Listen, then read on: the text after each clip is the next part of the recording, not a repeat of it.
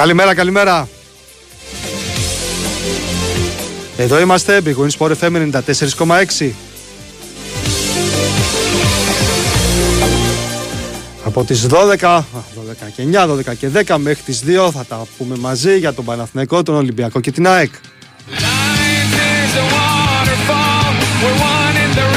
Όπως γίνεται στα μπουσούκια, έτσι και στις ζωντανές εκπομπές, τα μεγάλα ονόματα μπαίνουν μετά από εμένα. Έτσι. Δεν τρέπεσαι. Δεν τρέπεσαι. Έτσι, έτσι. Γιώργος Τσακύρης μαζί μου, Κώστας Νικολακόπουλος, είμαι ο Νίκος Αθανασίου. Είμαστε οι reporters και μαζί... Εγώ είπα να έρθω τελευταίος γιατί λέω 9 Γιατί; η ώρα παίζω τη Δευτέρα. Α, έτσι, ε. Τρίτος θα μιλήσω. Τα χαρά. Αλλά είχε κίνηση πάλι εδώ κάτω. Στη... Ναι. Μέλι, γίνεται; μέλι, μέλι. Αφρός ερχόμαστε μέχρι εκεί και. Φεστιβάλ μέλι. Α, έχει μελί. Μέλι. Γιαούρτι με μέλι. Πού, στο σίτρο σεφ; και ψέλι. Στο σεφ. Ναι, στο σεφ μάλλον γιατί δεν καταλαβαίνεις. οκ. Για να στρίψεις από την έξοδο, εσύ έρχεσαι από την άλλη μεριά. Εγώ έρχομαι περίπου. Εσύ είσαι αφρός. ναι, Είσαι φράπα. Πυρεώτης γάρα. Το προηγούμενο, όχι πριν δύο Σάββατα που ήρθα από την άλλη πλευρά. Έπαιξες από και τα εσύ λίγο. νότια, ναι. Έπαιξες. Έφαγα Είδες. λίγο πήξιμο, είναι, είναι έφαγα. διαφορά. Εν τω μεταξύ δεν είχε τίποτα εθνική που πήγαινα αφρός, φράπα. Αλλά εδώ στο κομμάτι που βγαίνεις για να μπεις κατά το σεφ, να βγεις εσύ απέναντι από το Sky και να πας Πιάνει λίγο εκεί, πιάνει Ρε λίγο. φίλε, εκεί δεν, δεν, δεν έβγαινε. Δεν- Αυτό που είπε ο Κώστας όμως, δεν το ήξερα. Έχει μελάκι. Είχε στο. Είχα πάει στο παιδί του Άριος που είχε. Γίνεται χαμός. ρε. είχε... Χαμός. Λέω θα κάνω εκπομπή εδώ στο, στη γέφυρα λέω θα κάνω εκπομπή. Ναι, Έχει χαμός σταματήσει γίνεται. ένα Στην τέταρτο έξοδο, ήμουν ναι, ναι. εκεί. Καλά, εσύ και με αμάξι, ναι, εγώ με το μηχανάκι έκανα τη στυριρού, τυριρού. Εύκολα, ε. Ναι, ναι. Λοιπόν, έχουμε νέαρχο Κυριαζόπουλο στα Βέβαια. μαγικά κουμπάκια του ήχου. Έχουμε Βαλεντίνα Νικολακοπούλου στην αρχισυνταξία αυτής της εκπομπής και στην παραγωγή και στη διεύθυνση και στα πάντα όλα. Μόλις Τι- επέστρεψε από την Ισπανία. Έτσι ήταν στη Μαδρίτη να τα λέμε αυτά. Πανηγυρίζει εδώ που επέστρεψε. Μπορεί Γιατί- και όχι. Δεν μπορεί νομίζω, και όχι. δεν νομίζω, Νίκο. Δεν νομίζω. Είναι ένα πάρα πολύ όμορφο Σάββατο, το οποίο έρχεται δύο μέρες μετά την Πολύ ωραίο, Πέμπτη. σίγουρα. 0 στα 3, κύριοι. Και εγώ έχασα, και ο Κώστας έχασε, και ο Και Τσακ εμείς έχασε. χάσαμε. Όλοι χάσαμε. Χάσαμε. Μπράβο στον ΠΑΟΚ να πούμε που κέρδισε. Εννοείται. Πολύ μεγάλο Και διπλό. που προκρίθηκε απευθείας στους 16. Ναι, ναι, Πραγματικά, πάρα πολύ μεγάλο διπλό. Μεγάλη μαγκιά. Με- Μεγάλη πάρα πολύ μαγκιά. μεγάλο διπλό. Respect πραγματικό. Να τα δεν δουν οι έχουμε ομάδες μας να τέτοια πηγαίνουν στο Βέβαια. conference. Βέβαια Να πρέπει τα να, δουν οι ομάδες μας να πηγαίνουν στο πρέπει να πω conference. κάτι ότι στο ποδόσφαιρο πάνω απ' όλα καλός ή κακός μετράει το αποτέλεσμα. Ε, βέβαια. Σίγουρα. Ε, οκ. βέβαια, βέβαια. Στο τέλος της ημέρας πάντα. Απλά πέντε γκολ έπρεπε να φάει ο ΠΑΟΚ. Ε, δεν το είδα το ματς. Πέντε Δεν έχω γκολ. άποψη. Πέντε γκολ έπρεπε να φάει ο ΠΑΟΚ. Καλά, και Μαγκιά στην του Τούμπα έπρεπε να φάει Κώστα μου και Και πάλι στην Τούμπα το κέρδισε. ίδιο πράγμα. Έτσι είναι η μπάλα, εντάξει. Ήταν το δύο ξέρεις. παιχνίδια, πραγματικά επαναλαμβάνω μαγκιά του ΠΑΟΚ. Αλλά τα πέντε γκολ που έφαγε ο Ολυμπιακός στη Γερμανία πρέπει να τα φάει και ο ΠΑΟΚ. Ναι, δεν το είδα, δεν έχω άποψη. Με το, στην Τούμπα το είχα δει, θυμάσαι. Καλά, είχα πει- highlights είδα και εγώ. Δεν Ναι, είναι το ματς, ναι. αλλά βλέπεις τις ευκαιρίες. Εκτός αν τις κρύβουν, δεν τις κρύβουν τις Ε, όχι, ευκαιρίες. μα Τι δεν να κρύβονται. πω. Εντάξει, για όνομα του Θεού. Αυτό Όχι, στην είναι. Τούμπα ήταν να χάσει ένα 3-2-4 τέλος πάντων Ε. και κέρδισε. Στο, στη Φραγκφούρτη δεν το είδα. Άμα δεις τα γκολ που έβαλε ο ΠΑΟΚ τα δύο, Όχι, είδα. Τα γκολ τα είδα. δηλαδή Μόνο τα γκολ. πραγματικά μπράβο τους ας πούμε που έχουν τέτοια ρέντα και τέτοιο πραγματικά. Εντάξει, Μπράβο υπάρχει τους. και αυτό το time στην μπάλα. Μπράβο τους, τι να πω. Υπάρχει. Εγώ θα το, το ζήλευα και εγώ θα ήθελα το ίδιο. Η Φράιμπουργκ έκανε 6 φάσεις 5 γκολ. Ναι. Η Άιντραχτ έκανε 6 φάσεις 1 γκολ. Ο Ολυμπιακός έκανε 3 φάσεις 0 γκολ. Ο ΠΑΟΚ έκανε 3 φάσεις 2 γκολ. Μπράβο τους. This is football. Μπράβο του, τι να πω. Η Villarreal Αλλά- έκανε δύο φάσεις, τρία γκολ. Έβαλε και ένα γκολ παραπάνω από τις φάσεις που είχε κάνει γιατί τους το δώσαμε εμείς το τρίτο γκολ. Κατάλαβες Εντάξει, η πώ γίνεται. Βαγιαράλ έκανε μόνο μετά Έτσι το είναι. 92 Έτσι. καλές. Άλλο λέω, λέω ξέρεις μέχρι το 3-0. Αλλά ρε παιδιά, Ναι. αυτό είναι. Αυτό το επίπεδο, αυτό είναι. Εντάξει, νομίζω ότι να από κάνουμε το τώρα; Villarreal Παναθηναϊκός νομίζω ότι το μάτς ήταν για εκεί. Οριακά να χάσει. Ή κάνω λάθος. Από ευκαιρίες λέω. Επίσης δεν το Πρόσεξε, είδα, Από ευκαιρίε. δεν Θα θα σου πω. Δεν ήταν, σε Ήταν καμία οριακά να περίπτωση χάσεις, ναι, οριακά. για να είναι 3-0 στο 47 βάσει της εικόνας του παιχνιδιού. Σε καμία περίπτωση. γενικά λέω, Ήταν γενικά. μαγική εικόνα, αλλά όταν προσφέρεις τόσες ευκαιρίες σε μια ποιοτική ομάδα όπως είναι η Villarreal, θα φας και δύο και τρία, μα φας και τέταρτο. Αλλά το τι ακολούθησε από το τρίτο γκολ τη Ναι, Ισπανική γι' ομάδα αυτό μέχρι λέω το ότι τέλος. ήταν εκεί. Οριακά έπρεπε να χάσει Δεν μπορώ 2-1 να πω ότι δηλαδή. ήταν για να κερδίσει ο Παναθηναϊκός το Εκεί μάτσο. ήταν Δεν το μπορώ να μάτς. το Στο πω. 3-2, 3-3, Θα 2-1, μπορούσε. 2-2. Θα Εκεί μπορούσε. Αυτό ήταν, είναι. εκεί ήταν το μάτς. Αλλά όχι να πούμε ότι άξιζε ο Παναθηναϊκός να νικήσει σε καμία περίπτωση. Εντάξει, Έτσι. παιδιά, για να και είμαι εμείς δίκαιος. αξίζαμε. Έπαιξε μισή ώρα στο τέλος. Μισή ώρα. Η ΑΕΚ, Και εμείς το που είδα όλο, αξίζαμε. ε, η ΑΕΚ που άξιζε να κερδίσει αυτό το μάτς, γιατί την πάτησε την Brighton για 60 λεπτά μέχρι την αποβολή του Μέχρι την αποβολή του Κατσίνοβιτς. Κατσίνοβιτς ήταν Το χάσε το απίστευτη. μάτς. Εγώ το Ναι. περίμενα να είναι έτσι. η ΑΕΚ. Το χάσε. Ειλικρινά με εντυπωσίασε. Ε, ε, εγώ είδα μόνο τα στιγμιότυπα. Την ένταση που έβγαλε Από τα στο μάτς. στιγμιότυπα φάνηκε βέβαια αυτό ακριβώς ότι την πίεσε αφόρητα την Brighton. Ναι, ήταν- εγώ δεν περίμενα να καταφέρει και Κώστα μου άσε τις ευκαιρίες και αυτά. Εντάξει, Ναι. αυτά Την είναι. άφησε να παίξει καθόλου. Αυτό δεν περίμενα ότι για 60 λεπτά θα την πνίξει σε τέτοιο βαθμό που να μπορεί να αλλάξει τέτοια πάσα. Να είναι στο πρώτο τρίτο και στο δεύτερο Ναι. Το- τρίτο η, η συνέχεια. μόνη ένσταση είναι ότι δεν έκανε καθαρές ευκαιρίες Όχι, για ε, το γκολ. δοκάρι έκανε. Μωρέ. Αυτή Το είναι δοκάρι και καθαρή του που Πινέδα. ήρθε και παραφορά Και αυτή του Πινέδα. και μετά στο Πινέδα. Ναι. Και μια του Κατσίνοβιτς ακόμα που είναι χαζός για μένα και την τελειώνει στην τέλος κλειστή πάντων. Και γωνία. έχει πολλές Έπρεπε να τη δώσει το πέναντι. Ναι, έχει Δηλαδή- πολλέ εκτελέσεις η ΑΕΚ από καλή Από θέση. καλή που θέση, δεν αλλά είναι κακές. καλές. Ναι, είναι κακές εκτελέσεις. Τα μέρη που ήταν ήταν πάρα πολύ καλές. Έχει κάνει 19 τελικές, οι 8 είναι εντός κουτιού. Είναι οι ξεκάθαρο οποίες- ότι έπαιξε καλά και μόνο Ναι. τα στιγμιότυπα. Ναι, Και καλέ. μόνο Ε, τα οι οποίες στιγμιότυπα. έχουν πολύ καλές προποθέσει, αλλά δεν είναι τελικές προσπάθειες. Αυτό που Ναι. λες, ο Αλλά- Κατσίνοβιτς για παράδειγμα, αυτή που κάνει τη φάση που μπαίνει και, τη, και επιλέγει να τελειώσει την κλειστή γωνία, είναι στο πέναλτι του ολομόναχο στου συμπαίκτε του. Και ποιο λες, Για, για τον Κατσίνοβιτς στο πρώτο μήχρονο έχει φύγει από αριστερά, μπαίνει στο ένα εναντιον και τον περνάει. Ναι. Και τελειώνει τη φάση βιαστικά επιπόλαια στην Out, εκεί κλειστή. που αστόχησε, στην κλειστή Στο γωνία. πέναλτι είναι ολομόναχο στου συμπαίκτε του. Έχει κολλήσει το Δηλαδή, μυαλό τους στα ναι, οι τελευταία τελικές μάτια. Τέτοια- αποφάσεις Κατσίνοβιτς ήταν δεν- πολύ έχει- κακές. Τέτοια είχε διάφορα η ΑΕΚ ε, καλά. Απλά ξέρεις, περιμένεις από, παι- με- ναι, από ναι. τέτοια εμφάνιση.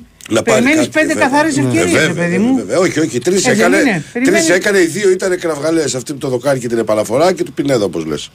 Και σε όλο το μάτσι η Brighton της έκανε την ευκαιρία στο δεύτερο λεπτό. Ναι, στο αυτό, 10 αυτό, τέταρτο με το βγάζει Ferguson, ο- με το Ferguson. Ο Στάνκοβιτ του Φέργιουσον. Και το Και πέναλτι μετά είναι έχει το κολλήσει στο Όχι, μυαλό είχε του και του Σιμάνσκι. εκεί Φέργισον πέρα. το άλλο τέτα μόνος του. ρε, Ναι, εσύ. αυτό είναι στο δεύτερο, μετά το 60. Στο λες. δεύτερο, μετά το 60. Α, Εγώ εννοείς λέω μετά μέχρι το τέταρτο. Εμείς Ναι, λέμε ναι. το 60 μετά Ναι, και ναι. με Μετά 11-11. έκανε η Brighton Μετά φάσεις. δεν μπορούσε να Ναι, κάνει. ναι. Ήμασταν με 10 παίχτε και όλοι μπροστά. ε. Πάντως, η, η αλήθεια είναι ότι όπως έχουμε πει και έχουμε συμφωνήσει και οι τρεις οι ομάδες μας φέτος έκαναν βήματα μπροστά Βέβαια και υπερβάσει κάνανε. έκαναν βήματα, αλλά εξίσου αλήθεια είναι ότι ήταν μέχρι ένα σημείο οι, τα βήματα Ναι, αυτά. εννοείται. εννοείται, εννοείται. Είναι Ήταν για μέχρι ένα conference σημείο. league αυτή τη στιγμή οι ελληνικές ομάδες, παιδιά. Κακά τα Ήταν ψέματα. μέχρι ένα σημείο. Να το Βλέπουμε πούμε για να δηλαδή συνεννοηθούμε. ότι Ήταν βήματα, δεν ήταν άλματα.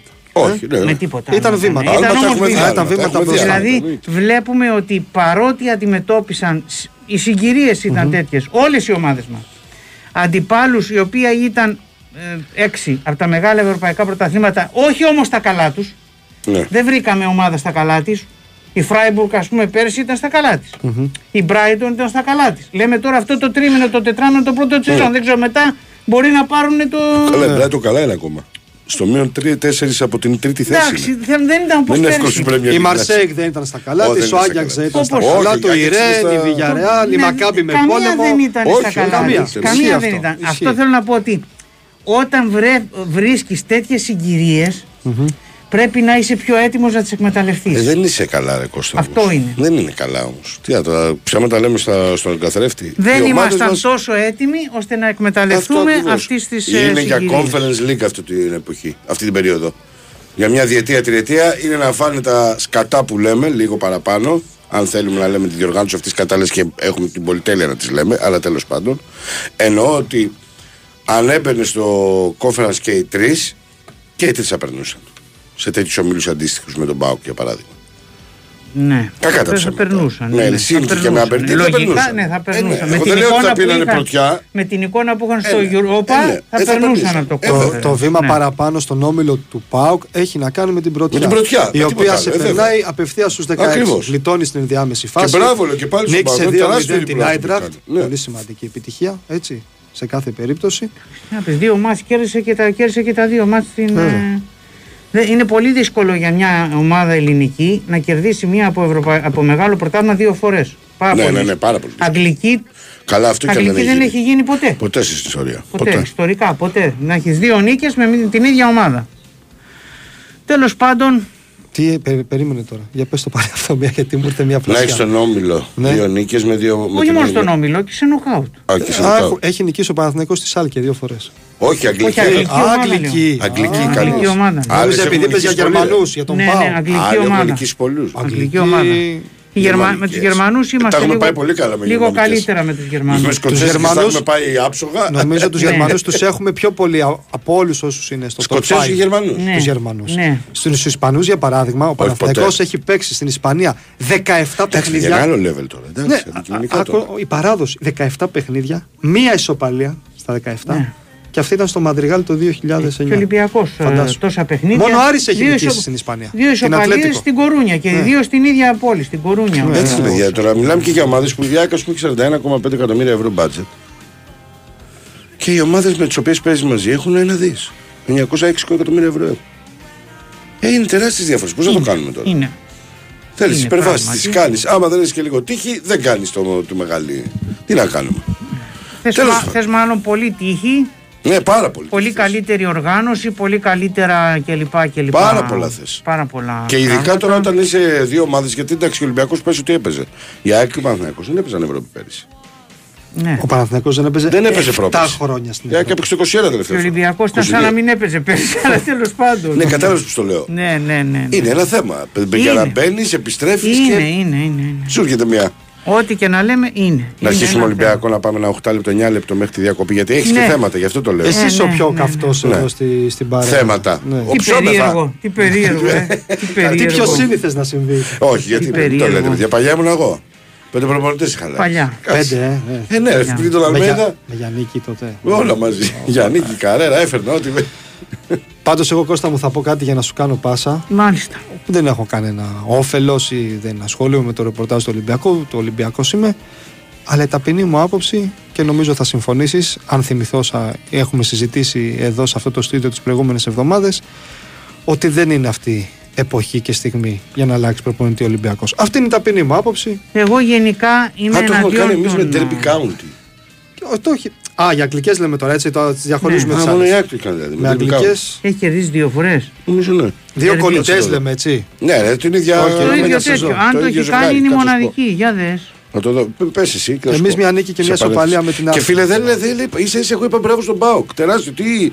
Το ότι με περνάει 200 θέσεις στο ranking. Μην τα βλέπεις όποτε σε συμφέρει. Δεν έχουμε πενταετία ιστορίας σε όλες οι ομάδες. Ναι. Αδερφέ μου. Όχι, θεωρώ ότι δηλαδή δεν γίνεται να. ξεκούδουνα τα μηνύματα που έχουν έρθει Ναι. δύο-τρία για αυτά Για που δες είπαμε το, για τον όντως. Πάουκ. Είπαμε και Λοιπόν, μπράβο στην στον Αγγλία είχαμε Πάουκ και κερδίσει respect. 3-2. Σίγουρα αυτό. Σίγουρα αυτό, έτσι. Εδώ ένα μηδέν πόσο Και έχει. είχαμε κερδίσει 2-0 με στην Αφιλαδελφία. Ω, δύο νίκες, ε. Δύο-τρία. Λάθος δικό μου λοιπόν. Δύο, Υπάρχει τρία, μια δύο, ομάδα μηδέν. που το έχει κάνει. Θα Έχει πω δίκιο ο ότι φίλος που η έστειλε. εξαίρεση που επιβεβαιώνει τον Τον κανόνα κανόνα, μπράβο, πάντως. μπράβο. Ε, από τότε και να γίνει που ήταν το Βρήκαμε τι θα 76. πούμε, βρήκαμε. Το 76 ήταν Νοέμβριο. Βρήκαμε τι θα Έχουν πούμε. περάσει κοντά από 50 χρόνια. ε, 47. Ναι. Για πάμε, Κώστα. Μπράβο. Λοιπόν, να, πούμε για, να πάμε στον Ολυμπιακό και να πούμε χωρίς ε, πολλά περιστροφές αυτά τα πράγματα που μπορούμε να μεταφέρουμε αυτή τη στιγμή είναι ότι από Δευτέρα αλλάζουν πολλά στον Ολυμπιακό. Αυτό έχω να πω. Α, πολλά κιόλας. Σε μια πρώτη... Αυτή είναι η αίσθηση την οποία έχω, αυτή μπορώ να μεταφέρω ότι από τη Δευτέρα αλλάζουν πολλά στον Ολυμπιακό ε, με την προσδοκία να βοηθηθεί η ομάδα και να γίνει καλύτερη στη διεκδίκηση των στόχων της. Ε, δεν είναι η πρώτη φορά βέβαια που ο Ολυμπιακός θα επιχειρήσει ένα Restart. τέτοιο πράγμα ναι, σε μεσούσεις της σεζόν. Τζάμπα ο πρόλογος που έκανα. Α, Τζάμπα. Ναι. Αλλά η εικόνα, η εικόνα που έχω είναι αυτή, οπότε αυτή πρέπει να μεταφέρω. Ε, από εκεί και πέρα αυτή τη στιγμή όπως πάντα προέχει το επόμενο παιχνίδι το οποίο είναι αύριο ο, στο Βόλο ο Ολυμπιακός πρέπει να το κερδίσει ε, να εκμεταλλευτεί το ότι θα έχει αρκετό έως πολύ κόσμο δεν ξέρω θα δούμε και με τον καιρό και αυτά ήδη η πρώτη ενημέρωση είναι ότι έχουν φύγει 5.000 εισιτήρια ε, δεν τα λες και λίγο για αυτό τον καιρό και μετά από τέτοια αποτελέσματα που έχει ο Ολυμπιακός εσχάτως ε, είναι αυτό που λέμε ότι ο κόσμος τουλάχιστον δείχνει ότι δεν το παρατάει και περιμένει και από την ομάδα να ανταποκριθεί ανάλογα. Α, οπότε προπονητής αύριο, ε, στον πάγκο αύριο θα είναι κανονικά ο Μαρτίνεθ Ε, αυτό μπορούμε να πούμε γιατί σήμερα έχει προπόνηση η ομάδα στις 4 ε, θα είναι κανονικά στη θέση του φαντάζομαι δεν έχει αλλάξει κάτι και αύριο θα είναι ε, στον πάγκο του Ολυμπιακού. Και από εκεί και πέρα όπως είπαμε από Δευτέρα περιμένουμε να δούμε τις εξελίξεις ε, στον Ολυμπιακό που θα είναι από ό,τι μπορώ να κατανοήσω σοβαρές. Ε, είπαμε με ποια προοπτική και με, μια, με ποια προσδοκία. Τώρα ε, μπορώ να πω επίσης ότι δεν μπορώ να κρύψω ότι ήδη ε, προτείνονται διάφοροι προπονητές. Ξέρουμε πως είναι αυτά τα πράγματα. Όταν οι μάνατζερ ε, αντιληφθούν ότι υπάρχει θέμα προπονητή ε, να το πω έτσι βιάζονται να προτείνουν ε, για να προλάβουν τις εξελίξεις να το πω έτσι Μυρίστηκαν αίμα ε, θα έλεγε κανείς ε, είναι ε, δουλειά, αυτή είναι η δουλειά αυτή είναι η δουλειά. Εντάξει, ακριβώς. Αυτή είναι η να δουλειά. προλαμβάνουν Άμα δεν το κάνουν και τώρα, Απολαμβάνουν. προλαμβάνουν. αυτή είναι η δουλειά τους ε, με το που δουν ότι υπάρχει ένα θέμα θέλουν να μπορώ να μνημονεύσω ένα όνομα που έχει προταθεί στον Ολυμπιακό που δεν είναι το μοναδικό παρότι βρισκόμαστε μόλις στο ξεκίνημα ενός θέματος προπονητή να το πω έτσι. Μπορώ να πω ένα όνομα που έχει προταθεί. Επειδή το ξέρω το λέω ε, έχουν προταθεί και άλλα για να μην ε, να είμαστε ρεαλιστές και ε, σωστοί. Λέω τον Κάρλος Καρβαλιάλ.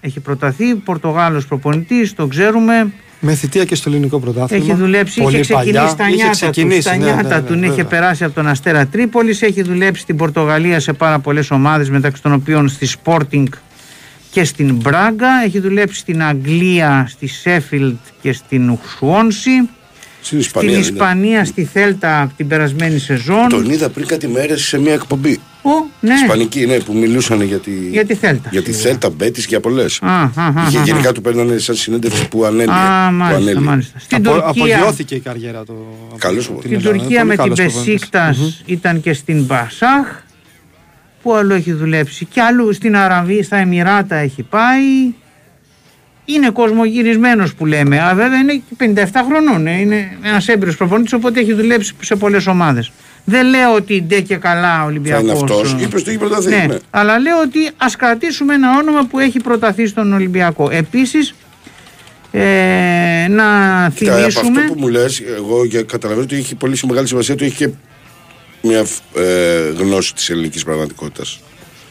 Εντάξει, Μπορεί να παίξει ένα είναι ρόλο παλιά στο λίγο, πίσω ας πούμε, μέρος. αυτό, Ναι, είναι παλιά, πολύ είναι παλιά, αλλά- ναι. Ίσως έχει να κάνει σύνδεση και με τον νέο αθλητικό διευθυντή που είναι Πορτογάλος. Και είναι Πήγα και αυτός μόλις να πω το Πορτογάλος. εξής Α, όταν οκ. λέμε ότι ε, σε αυτό το πλαίσιο που λέμε ότι αλλάζουν πολλά ε, να θυμίσουμε ότι ο Ολυμπιακός είναι μ, προ συνεργασίας με τον ε, Πορτογάλο Πέδρο Άλβες για τη θέση του αθλητικού ή τεχνικού διευθυντή θα το δούμε αυτόν και λίγο τυπικό ε, Οπότε είναι και αυτό μέσα στο πακέτο ε, αυτό που λέμε ότι αλλάζουν πολλά. Ε, Ο, ο Άλβες όπως ξέρουμε ήταν στην Εστορίλ τόσα χρόνια και πριν στην Μπράγκα.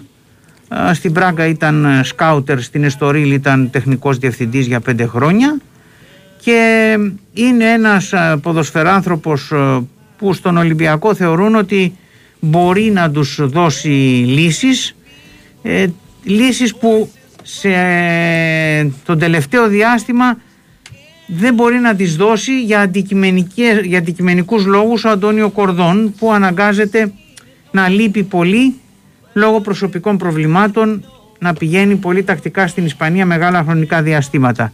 Η σύνδεση που θα κρατήσει ο Ολυμπιακός με τον Κορδόν είναι ο βοηθός του Κορδόν, ο Ναβάρο, που θα συνεργάζεται με τον Πορτογάλο.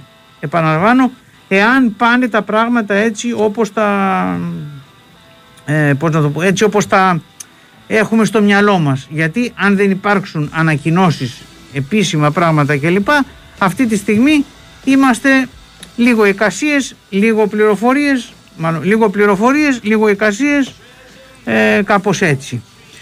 Οπότε ε, βρισκόμαστε προεξελίξεων. Την ώρα που ο Ολυμπιακός πρέπει να επιστρέψει στις νίκες, ένα παιχνίδι στο οποίο θα έχει πολλές απουσίες. ε, και θα κοιτάξει πώς να πάρει το αποτέλεσμα να ευχαριστήσει και λίγο τον κόσμο του που θα πάει στο Βόλο και μετά έχει ακόμα πιο δύσκολα παιχνίδια ο Ολυμπιακός έχει να παίξει διαδοχικά σε Σέρες, Περιστέρι, Λαμία και ενδιάμεσα τον τελικό που λέμε δυστυχώς εκεί έφτασε το πράγμα με την Τόπολα στο Καραϊσκάκι. Αυτά. Break. Πολιτικό δελτίο ειδήσεων και επιστρέφουμε.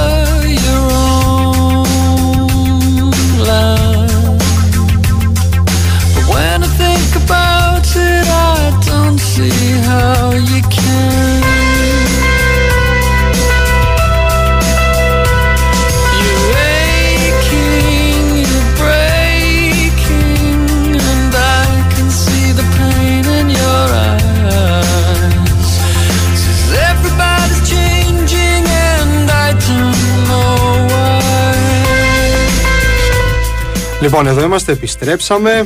Ο Δεκέμβριος έφτασε και μπαίνουμε σιγά σιγά σε κλίμα εορτών. Για όλους εσάς λοιπόν που λατρεύετε τα Χριστούγεννα όσο και εμείς, έχουμε να σας προτείνουμε την απόλυτη εμπειρία για να νιώσετε τη μαγεία των Χριστουγέννων.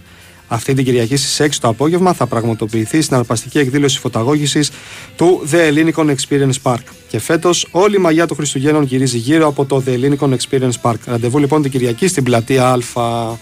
Πού είχαμε μείνει, Για Εσύ. πάρτε. Εγώ είμαι. Βέβαια, εγώ εγώ παίζω, παίζω δεύτερο. εγώ παίζω 7.30 ε. Εσύ παίζεις 7.30 τη Δευτέρα; Όχι, Κυριακή. Και άρα, Κυριακή. εγώ είμαι 9 σου λέω Δευτέρα. Εννιά. Παίζει ο Παναθηναϊκός. Με τον Μέσα ΟΦΗ από τον λεωφόρο. Α, μάλιστα. Λοιπόν, πέρασε και το παιχνίδι με την ε, Villarreal το βράδυ της Πέμπτης. Να πούμε.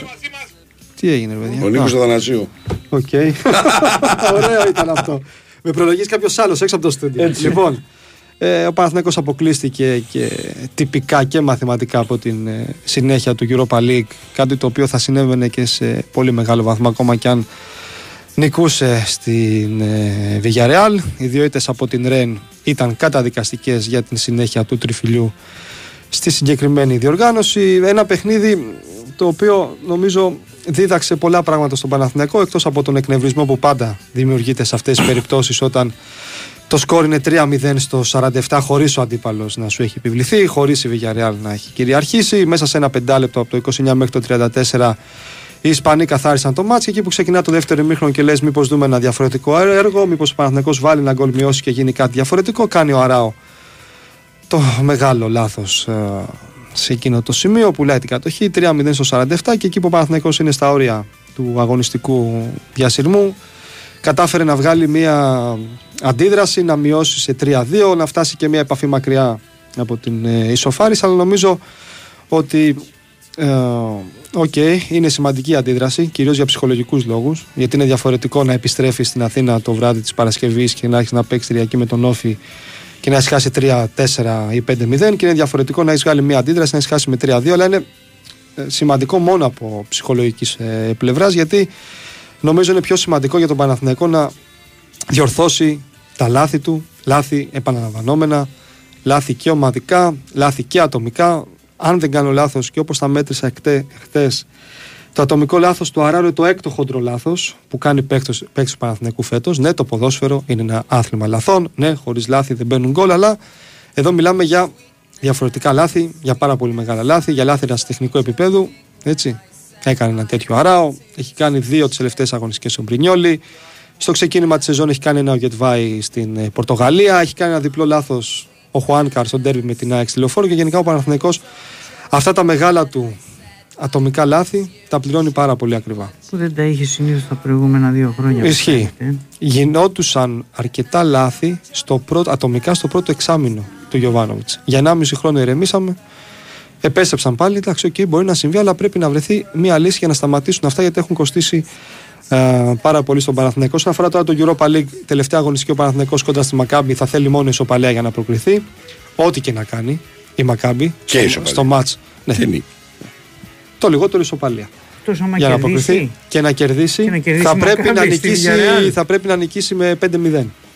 Α, Γιατί δεν το έχει κριτήριο νόημα. που μας πιάνει με τη Μακάμπη Δεν στην έχει ισοβαθμία νόημα. είναι η διαφορά τερμάτων σε όλο τον νόμο. Άρα ναι. με ισοπαλία περνάει Οπότε ο με ισοπαλία Παναθηναϊκός. περνάει ο Όπως με τον- Παναθηναϊκός. Όπως ο Ολυμπιακός στην ίδια περίπτωση. Α, και Αυτό η είναι. ΑΕΚ. Και η ΑΕΚ. Και η ΑΕΚ. Yeah. Όλοι με χ περνάνε. Όλοι με χ περνάνε. Γι' αυτό βλέπω να αρχίζει. Και με νίκη όπω θα με διόρθωνε. Ξεκάθαρα. Όχι μόνο με ισοπαλία.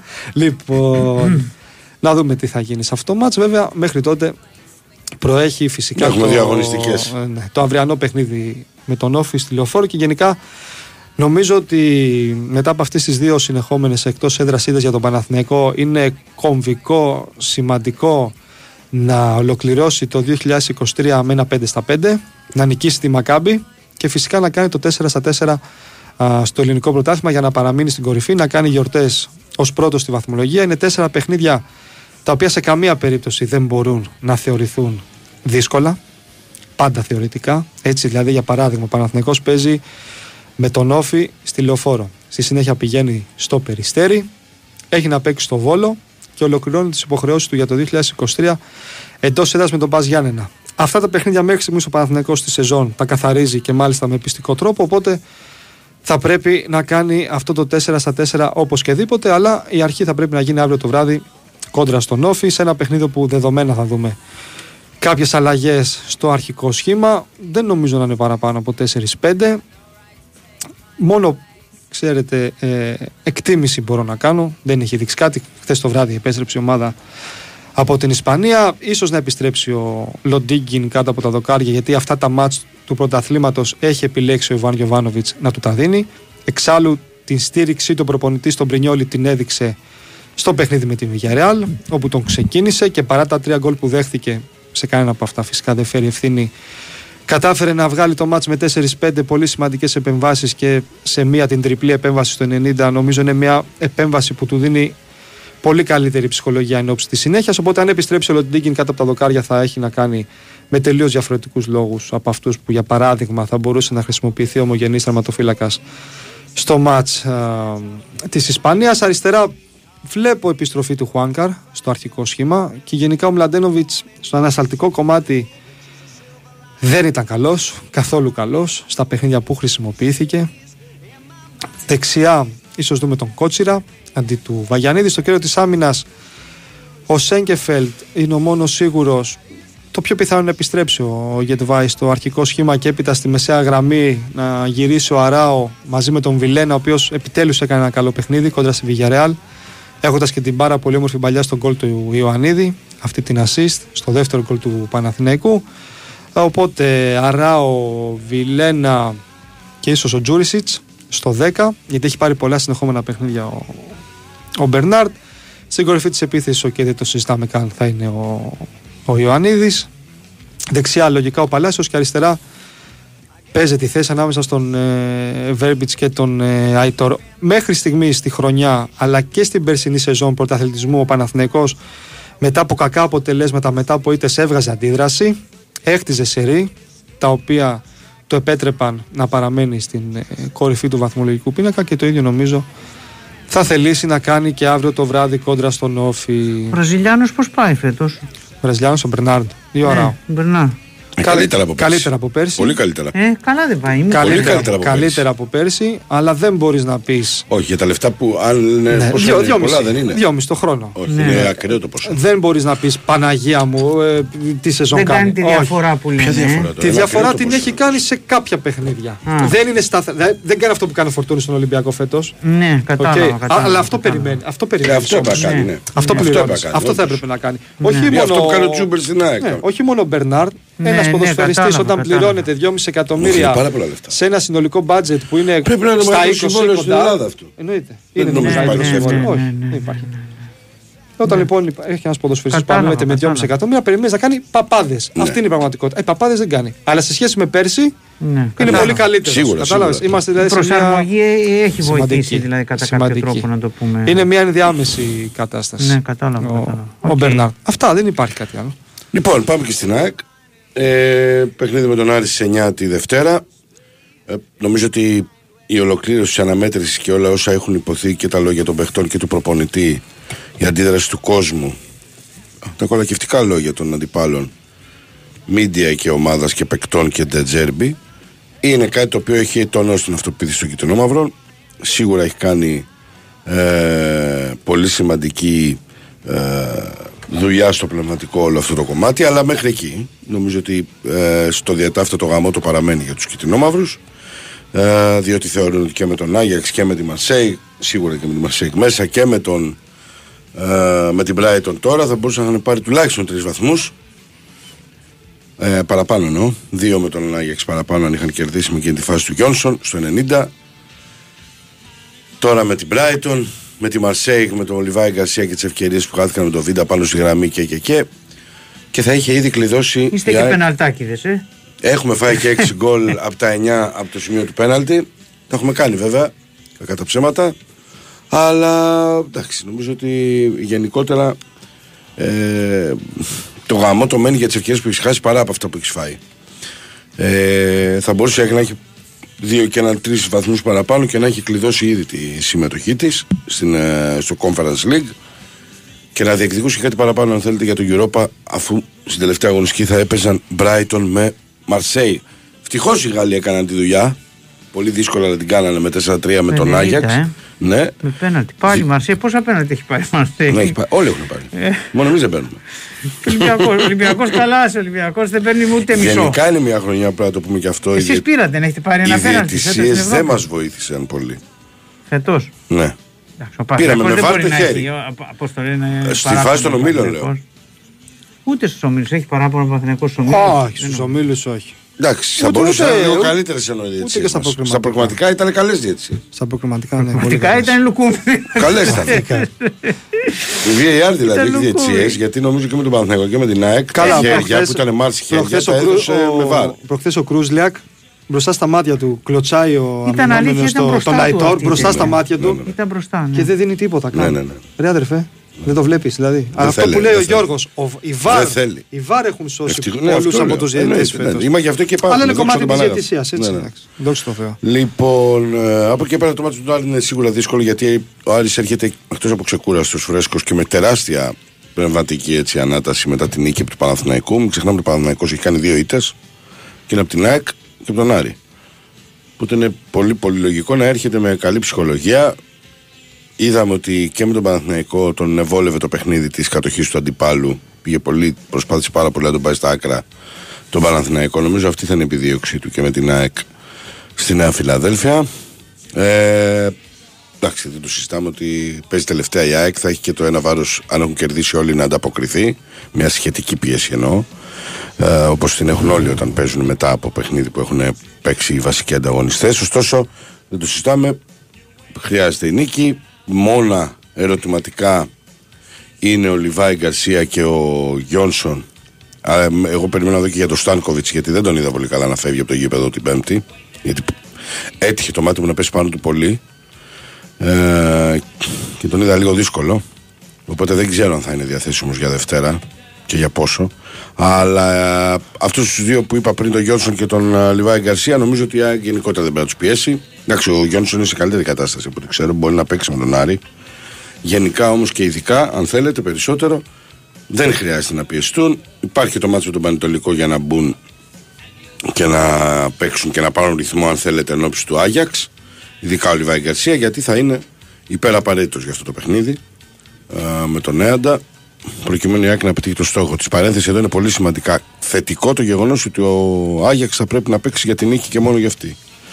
Δεν θα μπει σε μια, διδε- σε μια διαδικασία διαχείρισης του παιχνιδιού σε, σε επίπεδο να μείνετε μόνο έτσι. Ε, Πάντως ο Άγιαξ τον τελευταίο μήνα είναι πολύ καλύτερος με το Βανσίπ σε σχέση με αυτό που ήταν πριν το Βανσίπ.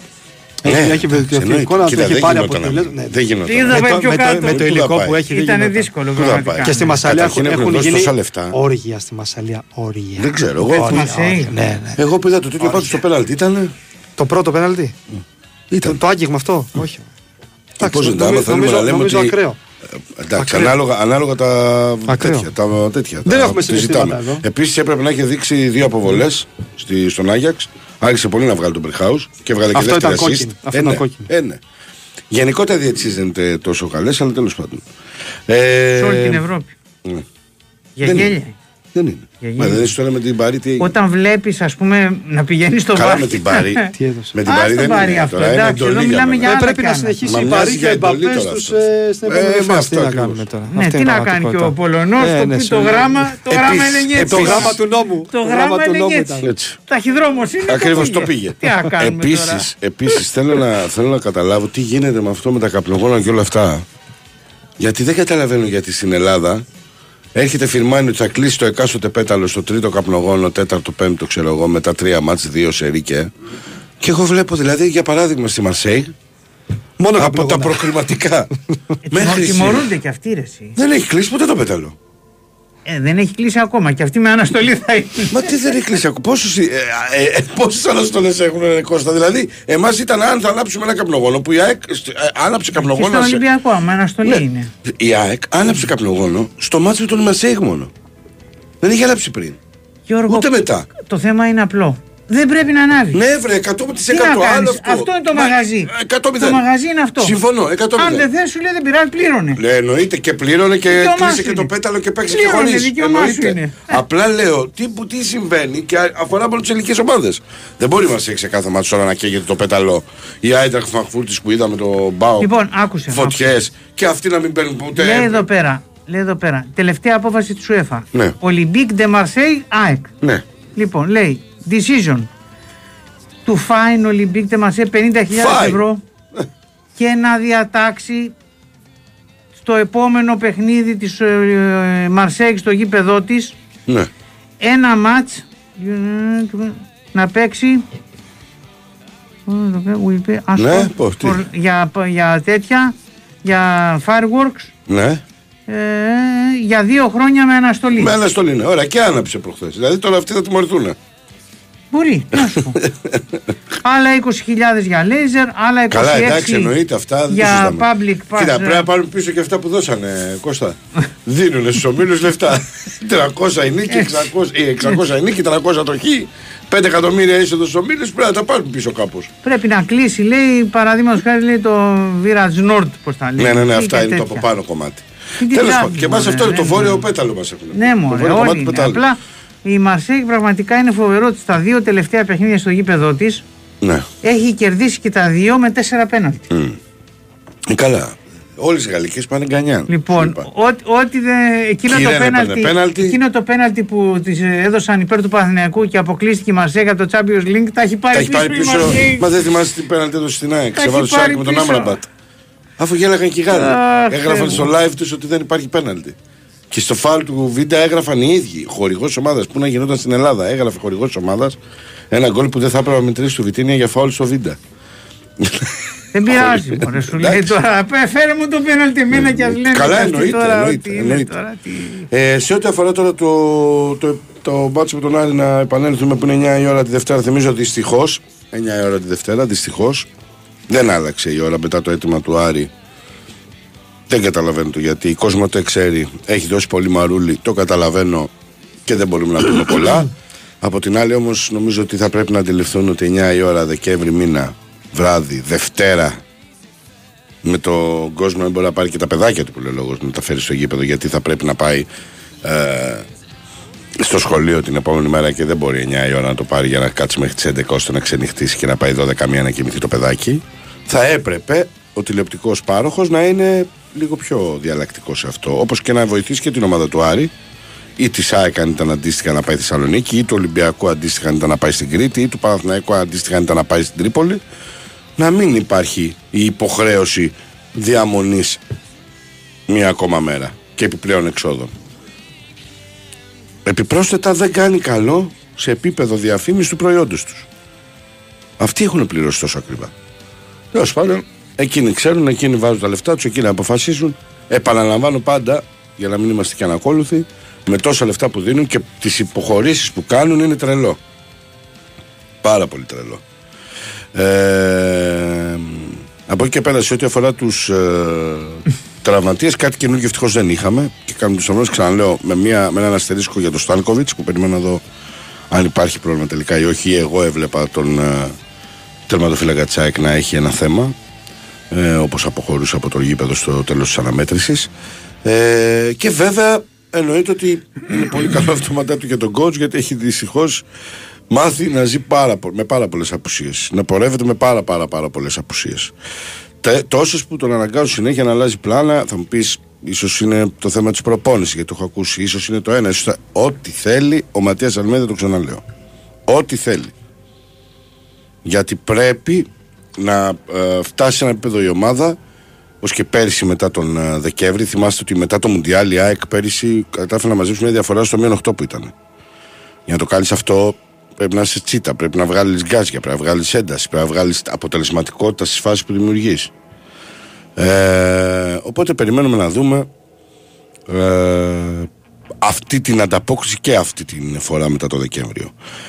Για ε, το κομμάτι που αφορά την, ε, την ένταση μετά το μάτς υπήρχε ένταση μεταξύ των ε, οπαδών της ΑΕΚ και της αστυνομίας έξω από το γήπεδο ε, υπήρξε εικόνα που παρέσει την Daily Mail να λέει ότι υπήρξε δακρυγόνο μέσα στο γήπεδο. Δεν υπήρχε μέσα στο γήπεδο, αλλά απ' έξω μπήκε μέσα. Είναι πολύ δίπλα, όπως καταλαβαίνετε, έξω από το γήπεδο να μπει το δακρυγόνο και η, ε, η οσμή του τέλος πάντων μέσα. Έχω ξαναπεί, δεν πόσες φορές να το πω. Το έχουν πει και άνθρωποι πολύ πιο σοβαροί από μένα, να το πω έτσι. Παλέμαχοι ποδοσφαιριστές, πρόεδροι, πρώην, ε, ο Ντέμι, δεν ξέρω και εγώ πόσοι άλλοι. Δεν είναι δυνατόν εν έτη 2023 να πρέπει να γίνεται χρήση χημικών συνέχεια και δακρυγόνων σε, θε- σε, πο- σε περιοχή που είναι κατοικημένη. Και μπορεί να υπάρχουν άνθρωποι στα σπίτια τους, γιατί άσε τον κόσμο, και να γίνεται χρήση χημικών συνέχεια. Μόνο στην Ελλάδα γίνεται αυτό το πράγμα. Μόνο στην Ελλάδα. Πρέπει να σταματήσει κάποτε αυτό. Δεν γίνεται άλλο αυτό το πράγμα. Το καταλαβαίνω ότι πρέπει να αποκρύψουν, να αποκρούσουν επιθέσεις δεκάδων 15, 20, 30 ήταν αν είδα πέρα δόθη που τρέχανε. Ε, δεν γίνεται μια δημιουργία να μπορεί να αποτρέψει 15 άτομα. Ναι, ε, αυτή είναι η δική μου άποψη χωρίς να κάνει χρήση δηλαδή χημικών. Ε, α, κατά τα άλλα υ- υπάρχει πολύ μεγάλη ικανοποίηση και μεγάλο ευχαριστώ της Brighton και του κόσμου της για τη φιλοξενία. Πάρα πολύ ωραίο ήταν όντως η συνύπαρξη, είχε πολύ show. Ωραίοι και οι Εγγλεζάδες. Δυστυχώς το αποτέλεσμα δεν ήταν καλό. Σιγά σιγά θα πάμε σε break. Θα έχουμε αθλητικό δελτίο ειδήσεων και θα επιστρέψουμε για μία ώρα να συνεχίσουμε την εκπομπή reporter με τα μηνύματά σας και πάλι λέγονται ότι έχετε, έχετε αρχίσει ήδη να τα στέλνετε και πολλοί που βρίζετε τέλος πάντων. Ε, και όσο για σένα που λες, φίλε Κοσμοτέ, θέλω να βλέπω ένα αγώνα τη Δευτέρα σε 9, εγώ πληρώνω και αυτό ζητάω. Μπράβο, ο αγώνα εσύ μπορεί να πληρώνεις και εσύ να ζητάς. Δεν το συζητάω. Δεν είσαι ένας όμως. Ένας τηλεθεατής δεν κάνει τη διαφορά όπως αντιλαμβάνεσαι. Μπορείς όμως βέβαια να έχεις την απέτηση τη Δευτέρα 9 η ώρα να βλέπεις αγώνα. Εννοείται. Μπορεί και η ομάδα όμως να έχει την απέτηση και ο κόσμος να μην είναι τόσο αργά Δεκέμβριο μήνα για τα παιδιά τους. Εσύ μπορεί να μην έχεις παιδιά. Κάποιοι να πάρουν τα παιδιά τους στο γήπεδο. Δεν μπορεί να τα πάρουν 9 η ώρα το βράδυ και μετά να γυρνάνε 12 ώρα τη νύχτα. Νομίζω ότι το είπα όσο πιο εύκολα γίνεται για να το καταλάβεις. Μου μοιάζει δύσκολο, αλλά όσο πιο εύκολο προσπάθησα να το κάνω όσο πιο εύκολο γίνεται. Πάμε.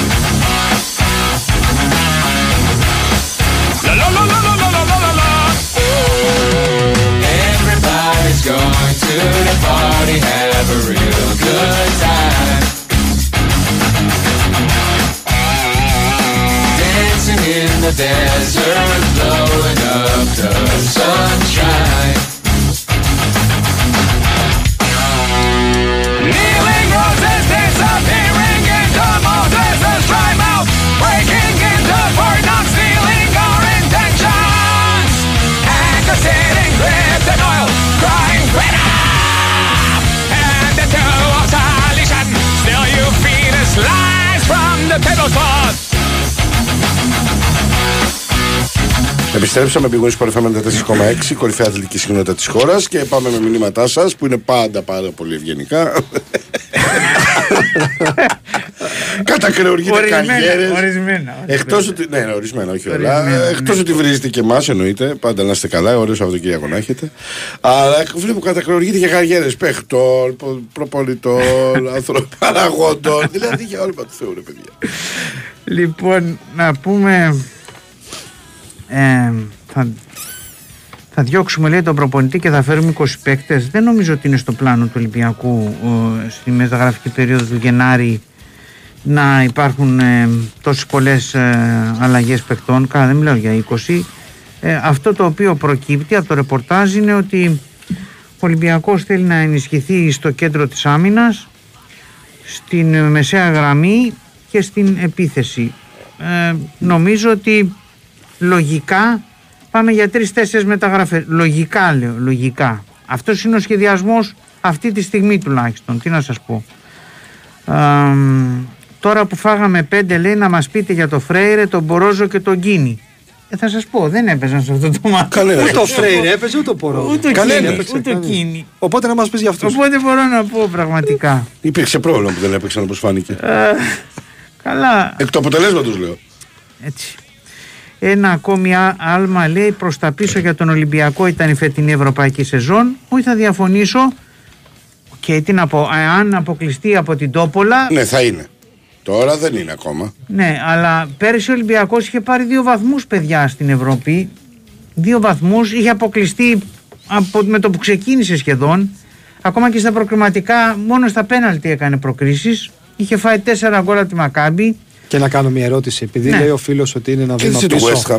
Ναι, άλλο αυτό. Δεν Δηλαδή- έχει, καταρχήν δεν έχει ολοκληρωθεί ακόμα η παρουσία του Ολυμπιακού στο, στην Ευρώπη. Και λέγω ένα παράδειγμα. Περνάει ω τρίτο. Πηγαίνει στο conference και φτάνει μέχρι τα πρώιμη τελικά.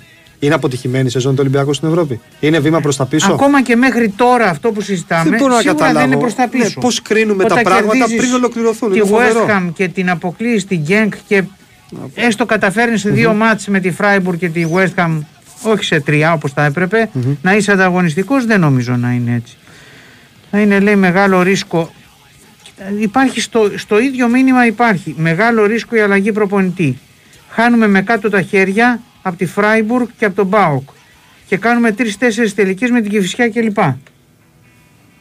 Πώς να το εξηγήσω τώρα αυτό το μήνυμα; Ήρθε. Απ' τη μία λέμε μεγάλο ρίσκο η αλλαγή προπονητή, απ' την άλλη χάνουμε με κάτω τα χέρια και, δεν, και τρώμε τόσες τελικές. Κάθε τέτοιες επιλογές έχουν τα ρίσκα τους, είναι ξεκάθαρο, μην κοροϊδευόμαστε. Μετά τη διακοπή παρατηρεί ένας ακροατής, βλέπω την ομάδα να παίζει αδιάφορα. Δεν μπορώ να πω ότι παίζει αδιάφορα μετά τη διακοπή του τέρμι με τον Παναθηναϊκό, ότι έχει επηρεαστεί η ομάδα, έχει επηρεαστεί, αλλά αδιαφορία δεν μπορώ να δω. Δεν νομίζω ότι είναι ντε και καλά εκεί ε, το πρόβλημα. Σίγουρα η, η όλη ψυχολογία του, του οργανισμού Ολυμπιακού, Ολυμπιακός υπέστη πλήγμα. Σοβαρό, γιατί αυτή τη στιγμή όπως και να το κάνουμε θα μπορούσες πλάκα πλάκα να λες ότι είσαι πρώτος με βάση τους βαθμούς στο γήπεδο. Θα μπορούσες να πεις είμαι πρώτος ένα βαθμό μπροστά από την ΑΕΚ και τρεις από τον Παναθηναϊκό και να υπάρχει, υπήρχε μια εκκρεμότητα αυτή αλλά δεν νομίζω ότι μπορούμε να εστιάσουμε μόνο εκεί. Καλός προπονητής δεν έρχεται, λέει. Ο μόνος, αυτή την εποχή ο μόνος καλός προπονητής μπορεί να έρθει και αυτός το καλοκαίρι είναι ο Λουτσέσκου. Μάλιστα. να πω. Δεν υπάρχει άλλος δηλαδή προπονητής. Τελειώσαμε. Κοιτάξτε, η αλήθεια είναι ότι ο Λουτσέσκου, αν έκανες μια συζήτηση, αν έθετες στο τραπέζι θέμα Λουτσέσκου για τον Ολυμπιακό πριν ένα μήνα, θα, βρίσκεται, θα βρίσκονταν ένα 20% Ολυμπιακών να ανέχονταν τη συζήτηση. Ναι. Μετά το Ολυμπιακός ΠΑΟΚ 2-4 και τον ΠΑΟΚ να έχει κερδίσει δύο φορές την Άιντραχτ, πιστεύω ότι έχει πάει στο 80% αυτό το. Ναι, οκ. Και αυτό, το μας ποσοστό. αποδεικνύει πόσο λάθος είναι τα κίνητρα που μπορεί να έχουμε τις περισσότερες φορές για να Ακριβώς. κρίνουμε έναν άνθρωπο Αυτό του ποδοσφαίρου. ήθελα να πω, το είπες Ε, ναι. εσύ. Σε συμπληρώνω, Κώστα. Καταρχάς, να πω ότι μ, ήμουν αγενής την περασμένη εβδομάδα, αλλά ας ε, πούμε ότι επειδή ήμουν μακριά, Γιατί, τι, δεν τι είπα συ- ότι τι ευχαριστώ συνέβη; που είπε τα καλά λόγια ο Νίκος για μένα της. Α, είπα ότι είσαι ο κορυφαίος ρεπόρτερ, βέβαια. Ναι, Ναι, γιατί- και Μπορεί ήμουν να- μπορεί- αγενής, δεν είπα Γιατί; καν Α, κουβέντα. όχι, ας ρε, πούμε. Κώστα, Ούτε μπορεί να ευχαριστώ σα- δεν είπα. Κώστα μου, Άντε. Α μπορεί- πούμε ότι ήμουν μακριά. μου. Κώστα μου, Τώρα για- που είμαι κοντά το λέω, να το Για- θυμάμαι. Ευχαριστώ πάλι καλά πολύ. που το Ευχαριστώ. θυμήθηκα κιόλας. Τι εκπομπάρα υπάρχει έχουμε λόγος. φτιάξει, ρε γάμο. Ναι, πάλι Κώστα καλά που μου, το θυμήθηκα. Μπορεί να σε ακούω και να τρελαίνομαι, πραγματικά. Ναι. Τρελαίνομαι, τρε- δεν μπορώ, δεν πρέπει μπορώ, να δεν Ολυμπιακός μπορώ. και με έτσι Αλλά παίζει. έτσι πρέπει να γίνεται και εσύ μπορεί να ακούς εμένα και να Α, τρελαίνεσαι. Θεέ μου, ναι, Αλλά άλλο ναι. το ένα κομμάτι, άλλο το άλλο. Να πω πάντως Με αυτό λοιπόν, παρεμπιπτόντω. παιδιά, έχει γράψει ιστορία. δεν- Επειδή, πώς το λένε. Θα μας ε, βάλεις φωτιά σήμερα, τι γίνεται; Βάζω στη ζακέτα μου, με του κλωστές. Μπορεί να ξεφύγει όμως κατά. Επειδή Πρόσεχε. η εκπομπή Φοβάσαι. λέγεται και ρεπόρτερ, να πω ότι εμείς το καταλαβαίνουμε αυτό ότι μόνο ποιος έχει κάνει ρεπορτάζ και κάνει ρεπορτάζ και ξέρει πώς είναι να κάνεις ρεπορτάζ να είσαι 24 ώρες στην τζίτα Οι ρεπόρτερ είναι οι καλύτεροι δημοσιογράφοι που μπορούν να υπάρξουν στην πιάτσα. Εντάξει, δεν θα το πω αυτό. Ε, θα το πω λέω ότι εγώ, μόνο από μόνος εμείς μου. ξέρουμε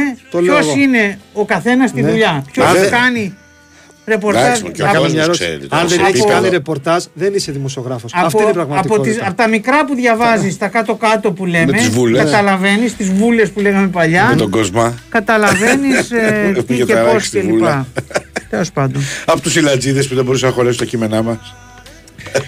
και βάζαν γελάς, ε; φωτογραφία. Το κα- το- θέλω, θέλω, θέλω να πω κάτι Θεέ μου. πριν συνεχίσω. Κώστα. Στο κακό είναι ότι στην πες. εποχή μας και όλα τα νέα παιδιά, πολύ θα ήθελα να λογιζόμουν ακόμα ως νέο παιδί, αλλά είμαι 37. Οκ, τα νέα παιδιά Μια χαρά λοιπόν. είσαι. Μια- Καλά, ρε παιδί, δεν είμαι νέος. Όπως το πάμε προς τα έτσι, άμα το πάμε από δεξιά, μια Αυτό χαρά είναι είσαι. κακό. Εγώ με 10 χρόνια πάνω. Όλα τα νέα παιδιά που μπαίνουν στο χώρο και θέλουν να ασχοληθούν με αυτό το κομμάτι, πρώτα θα κοιτάξουν, είναι στο μυαλό τους να αναλύσουν τη Manchester City, τη Chelsea, τη Liverpool, ναι, να ναι. κάνουν το εύκολο το ρεπορτάζ που είναι στο Twitter, στα ξένα μέσα και από εκεί Ναι, να ναι, πάρουν το είναι αλήθεια copy-paste, αυτό, να είναι κάνουν το αλήθεια. ρεπορτάζ. Και αυτό το ρημάδι, το τηλέφωνο, τη χρήση του, την πραγματική δεν θα την μάθουν ποτέ και δεν την ξέρουν. Εντάξει, παιδιά, άλλαξε Και το αυτό έργο. είναι στενάχωρο. Άλλαξε το έργο με Έχει το site. αλλάξει. Τώρα η είδηση έχει πάει πολύ δεύτερη. Έχει αλλάξει, αλλά φίλε, η Δηλαδή κανονική γράφεις την δημοσιογραφία αποκάλυψη αυτή. και είναι. ένα και, τα- και, και Δεν τέσσερα το έχουν Δεν παντού. υπάρχει αποκάλυψη. Ε, δυστυχώς αυτό. πια. Κανονικά, τέλος πάντων. κανονικά εγώ δεν θα έπρεπε να κάνω ρεπορτάζ. Πλέον όχι. Δεν θα έπρεπε κανονικά. Καλά, δεν μπορείς να μείνεις. Θα όμως. έπρεπε δηλαδή Ναι, και να, μετά το χάος. Κώστα, δεν μπορείς θα να έπρεπε μείνεις. Το χάος. να είχα α, προσπεραστεί. Να σου πω Κανονικά. καλά. εννοείται. Έχει, έχει δίκιο σε αυτό. Εκατό που λέει. μηδέν. Έχει Εγώ μεγάλο το δίκιο. λέω. δεν το λέω Εκατό για τον- μηδέν. Τώρα Ναι, ναι. υποτιμάω κατά κάποιο τρόπο τον εαυτό μου αυτό Όχι, που λέω. Δεν τον αλλά υποτιμάς. Λες πάρα πολύ σωστό Όχι, είναι πράγμα. Το οποίο όμως πραγματικότητας ξαναλέω, δεν μπορείς. Ή θα έπρεπε να έχεις ένα ρε παιδί μου νεότερο μπορείς που να κι είναι εσύ. το, το αντίπαλο δέος, το μέγεθος. Το, Δεν μπορείς το και εσύ εισάξιο. Κώστα, Δεν μπορείς υπάρχει. να μην ψάξεις να μάθεις. Βρε, υπάρχουν, υπάρχουν καλοί ρεπόρτερ, αυτοί, αλλά όπως λέει και ο Νίκος, όχι νέα παιδιά. Ναι. Ισχύει. Είναι Καλοί παιδιά, ρεπόρτερ εννοείται ότι υπάρχουν, Δηλαδή, εννοείται. ότι ας πούμε λένε ότι ο Νίκος είναι μικρός 37. Έτσι. Ε, εκεί ας πούμε. Να, Εκεί, στα- σαραντάριδες. εκεί σταμάτησε. Σαραντα- Εκεί σταμάτησε. Ακριβώς, εκεί. Σαραντάριδες δηλαδή να βρεις ρεπόρτερ. Εδώ λέει ένας φίλος ότι κουράζομαι που κάνω δουλειά από το τηλέφωνο. Αγαπητέ Βλάκα, δεν είπα ότι κουράζομαι. είπα ότι κάνω διαφορετικά Είναι τη θέμα δουλειά από κούρασης, ό,τι την ρε κάνουν παιδιά. άλλοι συνάδελφοι. Δεν είναι θέμα κούρασης. Και επίσης για να ορίσουμε κάπου στην κούραση, γιατί θυμάμαι είχα ένα συμμαθητή που μου έλεγε ότι αν δεν κουβαλάς ξύλα, δεν κάνεις δουλειά, δεν κουράζεσαι. Έλα 24 ώρες το 24ωρο να είσαι με ένα τηλέφωνο και να έχεις την ευθύνη δουλεύοντας στο πρώτο site της χώρας και στο πρώτο ραδιόφωνο της χώρας. Οκ. Και έλα μετά εσύ να μου πεις αν έχεις κούραση και αν έχεις άδεια. Και αν κάνεις ποτέ διακοπές σε αυτή τη ζωή. Δεν- Γιατί εγώ διακοπές έχω να κάνω 20 χρόνια. Δεν είναι τόσο απλό. ε. Εντάξει, Δεν είναι νοητικά τόσο απλό. και πνευματικά. Τέλος πάντων, πάμε παρακάτω. Έλα. Δεν μπορείτε. Κώστα. Ε, μ, να συνεχίσω λίγο ακόμα. Να συνεχίσει. Ναι, να λέτε για τον Μπακαμπού αν μπορεί ο Ολυμπιακός να τον α, πάρει πίσω. Ε, Δεν είναι τόσο απλό. Έχει συμβόλαιο ο Μπακαμπού, παιδιά. Δεν ξέρω και αν καταρχάς ο ίδιος θα ενδιαφέρονταν να έρχεται ο Μπακαμπού. Ε. Δεν το ξέρουμε. Ε, αν ε, ήθελε να μείνει τόσο πολύ θα είχε μείνει πάντως. Έτσι δεν είναι. Ε, σίγουρα. Ο Ολυμπιακός λέει είναι δύο κλικ πιο κάτω αυτή τη στιγμή από τις άλλες, δύο, από τις άλλες τρεις ομάδες. Είναι για να κοντράρετε με τον Άρη και με τον ΟΦΗ κλπ. Οκ, οι απόψεις είναι όλες ε, ε, πρέπει να υπάρχουν αλλά αυτή τη στιγμή ο Ολυμπιακός στο πρωτάθλημα είναι μαζί με τους άλλους ουσιαστικά ένα πόντο δεν είναι όλοι, όλοι στον πόντο δεν είναι και με την βαθμολογία την κανονική όχι με τα άλλα που λέω εγώ ε, και στην Ευρώπη και οι τρεις θέλουν ένα πόντο για να περάσουν στην επόμενη φάση. Δηλαδή δεν φαίνεται να υπάρχουν μεγάλες τέτοιες διαφορές. Σίγουρα όμως δεν μπορώ να αρνηθώ ότι οι άλλες ομάδες είναι πιο δουλεμένες Πώς να το κάνουμε δηλαδή τώρα; Έχουν Εντάξει, μια, και λογικό όμω. Είναι πιο δουλεμένες οι έχουν μια και ομάδες. λογικό. συνέχεια. Υπάρχει συνέχεια. Έχουν στις άλλες συνέχεια, ομάδες, έχουν βέβαια. συνοχή. Είναι και λογικό. Έχουν προπονητή δύο χρόνια, Βέβαια. τρία και τέσσερα η κάθε μία πλειολόγο. Ακριβώς. Δεν μπορώ να το αρνηθώ αυτό το πράγμα. Ο Ολυμπιακός νομίζω ότι κοντράρει μέχρι τώρα πολύ δυνατά σε όλους τους στόχους του. Απλά δεν μπορεί να βρει μια ισορροπία η ομάδα είτε με ευθύνη του προπονητή είτε γιατί οι παίχτες είναι πάρα πολλοί. Είτε για όποιο άλλο λόγο θες δεν μπορεί να βρει μια ισορροπία και από εκεί που τσακίζει τη West Ham γιατί στο Καρασκάκι την τσάκισε δεν ήταν μια νίκη. Συγγνώμη που θα το πω έτσι όπως κέρδισε ο Πάουκ την Άιντραχτ στην Τούμπα. Δεν, είναι- συγγνώμη, δεν ήταν τέτοιο πράγμα. Ο Ολυμπιακός την τσάκισε τη West Ham. Και μετά από 10 μέρες ο Ολυμπιακός συνθλίβεται πραγματικά από τον Πάουκ ο ίδιος ο Ολυμπιακός μετά από 10 μέρες είναι 4-0 στο 70 από τον Πάουκ για να απαντήσω και σε ένα άλλο ακροατή που λέει τι μας, λέ- δεν μας λες για την 4 από τον Πάουκ λέω ότι ο Ολυμπιακός μπορούσε να φάει και 6 6 μπορούσε να φάει. Από τη μία ο Ολυμπιακός παίζει με τη Φράιμπουργκ στο Καραϊσκάκι και ο ίδιος ο προπονητής των Γερμανών λέει και μετά το πρώτο μάτς και πριν το δεύτερο ήμασταν τυχεροί που κερδίσαμε. Θα ήμουν ευχαριστημένος με ισοπαλία και με την ίδια ομάδα είσαι 2-0 στο 8 γεια σας. 5 ο Ολυμπιακός λοιπόν δεν μπορεί να βρει αυτή την ισορροπία ακόμα. Δεν είναι ίσως παράλογο ποδοσφαιρικά που δεν μπορεί να τη βρει. Αλλά όμως δεν έχει ο Ολυμπιακός και την... ε, σαν, σαν σύλλογος που έχει πάρει όλα αυτά τα, που έχει κάνει τα τελευταία 25 χρόνια, να μην πάμε πιο παλιά, δεν μπορεί να απορροφήσει εύκολα τους κραδασμούς που έρχονται όταν η ομάδα ε, έχει το αρνητικό, το πολύ κακό αποτέλεσμα. Δεν το μπορεί. Κακός. Εγώ δεν λέω καλός. Σωστά. Κακός δεν το Ισχύει. μπορεί. Αλλά, Εγώ το αλλά, δεν μπορώ. το, αλλά δεν το μπορεί. Πρόσεξε, Δεν εγώ το το μπορεί. μπορώ. Πραγματικότητα. Ναι, ναι. Εγώ το μπορώ να το. Εμένα θα μου κρατήσει ας πούμε μέχρι μια-δυο ώρες μετά το ματς. Ξέρω εγώ μετά Οκ. θα το, θα Το το, του δω αλλιώς. διαχειριστείς, ναι. ναι. αλλά δεν σημασία τι κάνω εγώ; Λέμε τώρα ότι δεν μπορεί να το αντέξει αυτό το πράγμα εύκολα μέσα σε ένα μήνα να φάει 5-0 και 2-4 στην Ευρώπη και στο πρωτάθλημα. Δεν μπορεί. Παρότι αυτά στο ποδόσφαιρο γίνονται. Υπάρχουν, ε, βέβαια. Και σε πολύ μεγάλες ομάδες. Εγώ θυμάμαι την Γίνεται πρώτη στο ποδόσφαιρο. Ο Κλόπ σεζόν. έφαγε 7 από την Άστον Βίλα ενώ είχε βάλει 7 στη United. Ε. Ισχύει.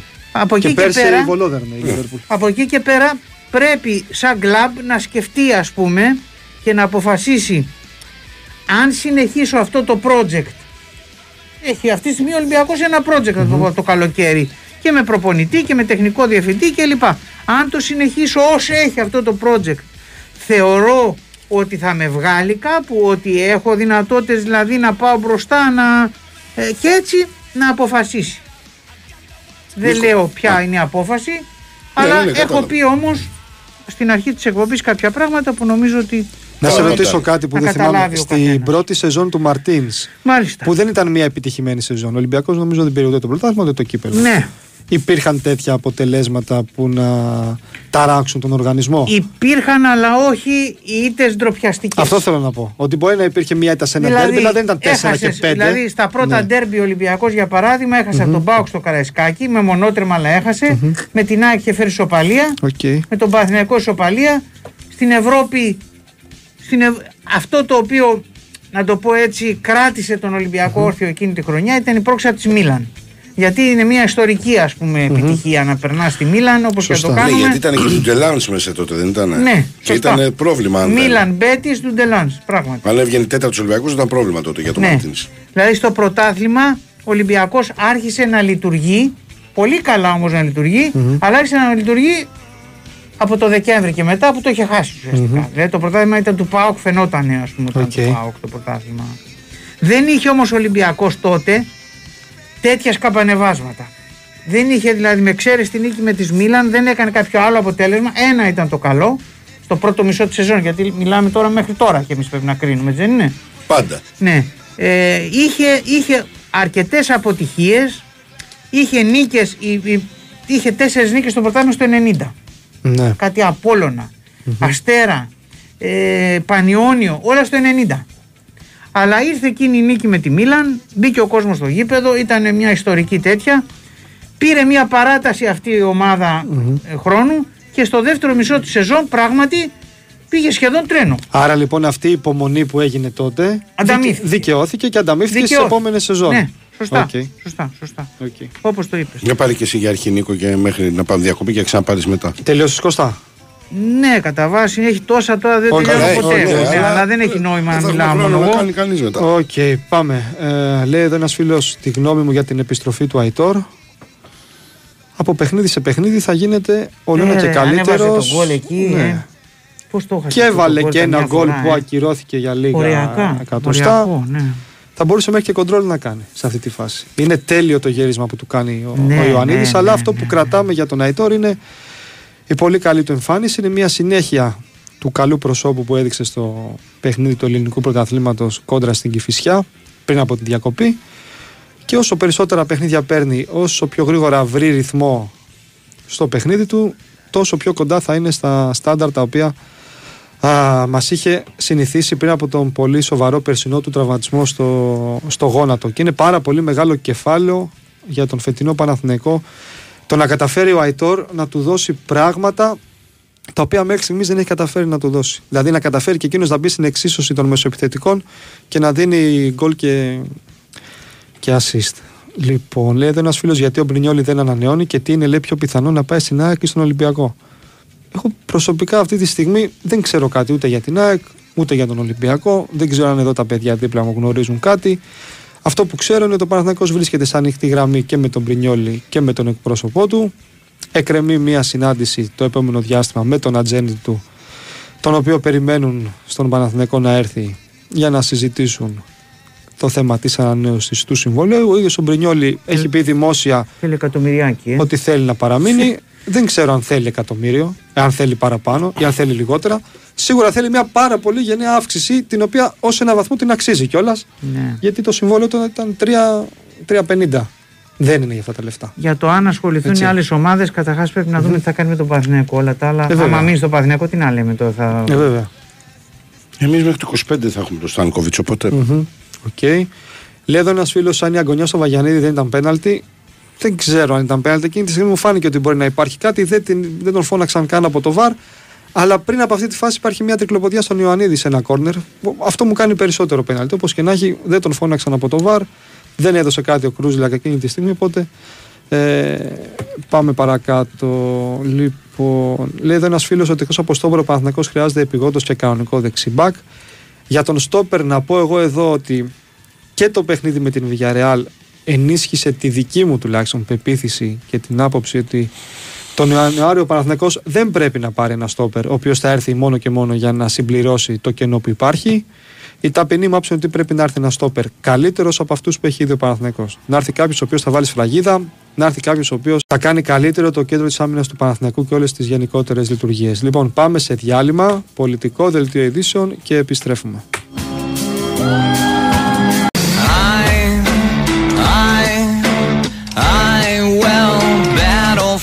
The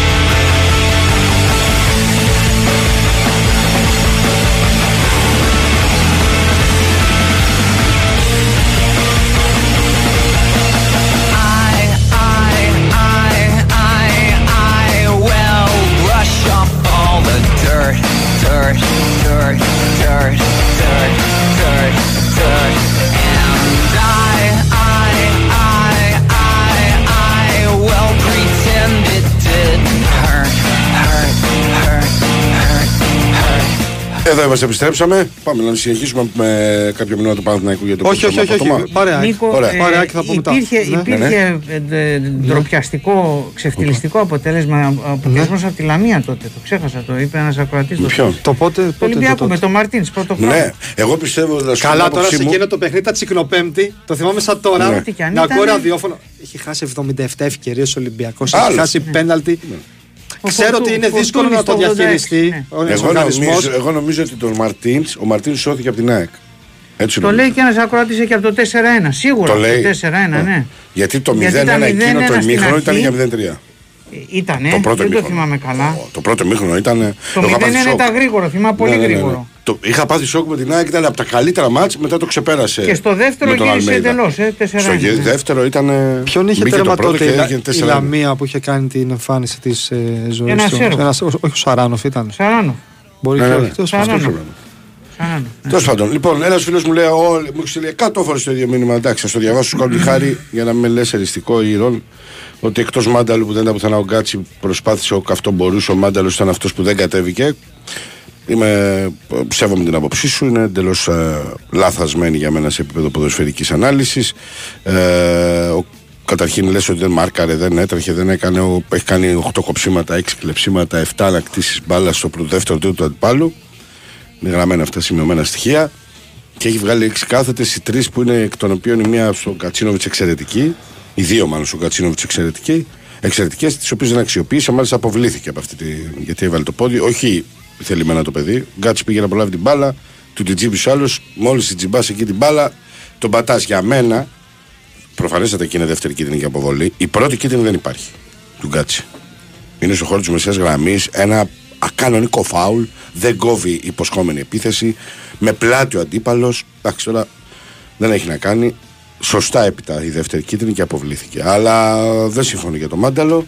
Ε, Μια χαρά ήταν όσο αγωνίστηκε. Ο, ο, τώρα, αν μου λέ, λες ότι αν έπαιζε ο Γαλανόπουλος, είχαμε κερδίσει. Ε, Τώρα μετά, αν δεν χτίζεις, αδερφέ μου, δεν γίνεται. Ο Γαλανόπουλος ήταν εκτός με ίωση, ούτως ή άλλως. Ένας φίλος μου λέει σε 15 μάτς η ΑΕΚ δεν έχει νίκη εντός έδρας και μας λέτε για κάστρο στη Φιλαδέλφια. Το αντιλαμβάνεσαι ότι δεν έχει παίξει 15 μάτς εντός έδρας η ΑΕΚ στη Φιλαδέλφια, έτσι, στην Ευρώπη. Θέλω να πιστεύω ότι σε φάση ομίλων το καταλαβαίνεις ότι έχουμε παίξει τρία. Γιατί γράφεις σε 15 ματς φάση ομίλων η ΑΕΚ τη Νέα Φιλαδέλφια δεν έχει παίξει αδερφέ μου τόσα. Δεν έχει παίξει. Με τη Μαρσέη έχει παίξει. Μήπως βάζει και το παλιό γήπεδο με το τον οποίο όμως Άγιαξ; Δεν είναι normal. Όχι. Και με τον. ε, Μα λέει σε 15. 15 Ναι. είναι, έχουμε παίξει Europa League, Champions League, στο ΟΑΚΑ έχουμε παίξει. Όχι, λέει, ξαναπαίξει. μήπως λέει στη Νέα Φιλαδέλφια. Όχι, όχι, λέει σε ξέρω. 15 ματς Ναι, ε, ομίλων στο δεν καινούριο. είχε τότε. Ναι. Ναι, οκ. Έχει παίξει τρία. Με τον Άγιαξ, τη Μαρσέη και την Brighton. Δεν έχει παίξει με τη Ελσίνκη, την Τάδε και τη Δίνα. Για να πούμε ότι ναι, είχε ένα βατό αντίπαλο ρε παιδί μου και δεν τα κατάφερε. Λοιπόν, αλλά προφανέστατα και ισχύει και αυτό πάντως. Ότι έχει 15 μάτσα κερδίσει εντός και κερδίζει μόνο εκτός είναι ένα θέμα από εκεί που δεν κερδίζει εκτός ποτέ. Και ίσως είναι και ένα καλό μαντάτο εν ώψη του Άμστερνταμ ε, και του τελικού με τον Άγιεξ. Γιατί η ΑΕΚ φέτος έχει κάνει δύο διπλά. Μέχρι στιγμής δεν έχει κάνει νίκη μέσα. Έχει κάνει ένα διπλό στο Ιζάγκρεπ στο, με την Δυνάμω σε πολύ απαιτητικά μάτια και ένα διπλό στο Μπράιτον. Ε, Ένας φίλος μου λέει για το Μουκουντί ότι δεν ήταν άλλον Μουκουντί αλλά άλλον του Βαλτζενέικερ στο μάτσο με, τη, με την Μπράιτον. Έχεις απόλυτο δίκιο. Ε, μαζί με τον Σιμάνσκι, τον Πινέδα και τον Τζούμπερ ήταν η κορυφαίοι της ΑΕΚ και το Χατζησαφή. Η κορυφαίοι της ΑΕΚ σε αυτό το παιχνίδι. Ε, πάρα πάρα πολύ καλός ο Μουκου. Πάρα πολύ καλός και φέτος πάει σε συνέχεια με πέρυσι σε εξαιρετική χρονιά. Ε, και όποτε λείπει, ευτυχώς έχει τον Γκάλεν, ο οποίο έχει ανταποκριθεί σε απόλυτο βαθμό. Ρετσάκ δεν χρειάζεται η ΑΕΚ πιστεύεις σε ένα γκολτζή σεντερφόρ και ένα καλό τερματοφύλακα για Γενάρη. Θέλω μπακαμπού πολύ στην ΑΕΚ. Και η ΑΕΚ τον ήθελε, δεν μπόρεσε να γίνει. Πήρε τον Μπόνσερ. Εγώ νομίζω ότι πρέπει να βρει αποτελεσματικότητα περισσότερο η ΑΕΚ. Αυτό πρέπει να βρει. Δηλαδή, πέρυσι, αν σας δείξω, έχω φέρει, είχα φέρει και το έχω κρατημένο δύο μηνύματα που μου έλεγαν για τον Τζούμπερ. Τέτοια εποχή ήταν ακριβώς. Ήταν 3 Δεκέμβρη που μου έλεγαν με τέτοιο Τζούμπερ δεν πάμε πουθενά. Μοιάζει σαν παλαίμαχος και δεν μπορεί να βοηθήσει καθόλου την ομάδα. Θέλω να θυμηθείτε τι έγινε από εκεί και μετά με τον Τζούμπερ. Είναι, παρα, είναι, είναι περίοδοι και περίοδοι σε έναν ποδοσφαιριστή και σε μια ομάδα. Το ότι η ΑΕΚ έχει φτάσει σε αυτά τα ψηλά ταβάνια και έχει αυτή την μία αποτελεσματικότητα μπροστά Τώρα αντιλαμβάνουμε γιατί το λένε και το εννοούν και έχουν δίκιο οι προπονητές ότι να δημιουργώ και το γκολ θα έρθει. Και εγώ νομίζω ότι νομοτελειακά το γκολ θα έρθει πολύ πιο εύκολα από ό,τι έρχεται μέχρι στιγμής για την ΑΕΚ. Που παράγει τόσο πολύ. Μιλάμε ότι είναι η τρίτη ομάδα στο Europa League σε παραγωγή φάσεων. Η τρίτη. Σε όλο το Europa League. Δεν είναι εύκολο να το κάνεις αυτό. Ε, πρώτο φαβορή ΑΕΚ, δεύτερο φαβορή ο ΠΑΟΚ, μόνο και μόνο από τα τρεξίματα που έχουν εναντίον του νερόβραστου του ΠΑΟΚ και του τραγικού γάβρου. Δεν μπορείς να βγάλεις συμπέρασμα από τώρα. Εγώ σου ξαναλέω, φίλε. Μετά το Γενάρη θα δούμε αυτά. Γιατί μετά το, το Γενάρη θα έχουμε και άλλα μάτσα. Και θα έχουμε και στο τέλος ένα φίνις το οποίο μπορεί τότε να, κάποιοι να έχουν κάνει το peak τους για να βγάλουν μεγαλύτερη ένταση εκεί. Αλλά δεν νομίζω ότι προκύπτει ότι είναι νευ- νευρόβραστος ο Παναθυναϊκό, ας πούμε. Μπορεί να είναι διαφορετικό το τρόπος παιχνιδιού, του, αλλά νερόβραστο δεν τον βλέπω. Και νομίζω ότι από πέρυσι ο Παναθυναϊκό είναι ένα κλικ πιο πάνω η έντασή του. Αν όχι δύο. Ε, ο Ολυμπιακός, όσο έχει ο Φορτούνη, δεν είναι τραγικός, αδερφέ μου. Γενικά δεν τον έχω δει φέτος στο πρωτάθλημα, μιλάμε έτσι. Γιατί δεν μπορώ να μιλήσω για Ευρώπη όταν δεν έχω παρακολουθήσει όλη τη διάρκεια και τα μάτς. Δεν τον έχω δει εγώ τραγικό. Τον έχω δει πολύ πιο σοβαρό από την πέρυσι. Εγώ. Μπορεί να κάνω λάθος. Ε, μ, και ο Πάοκ, επειδή αναφέρθηκε στον Πάοκ για να μην τον ξεπε- προσπεράσω γιατί νομίζετε ότι, θέλω να το δώσει διάρκεια τον Πάοκ. Γιατί και πέρυσι ο Πάοκ μέχρι την έναρξη στο play-off, από μια περίοδο και μετά, έκανε πολύ πάνω. Πήρε πάνω του και πήρε και έκανε σερή. Πολύ μεγάλο νικηφόρο σερή. Και μετά δεν.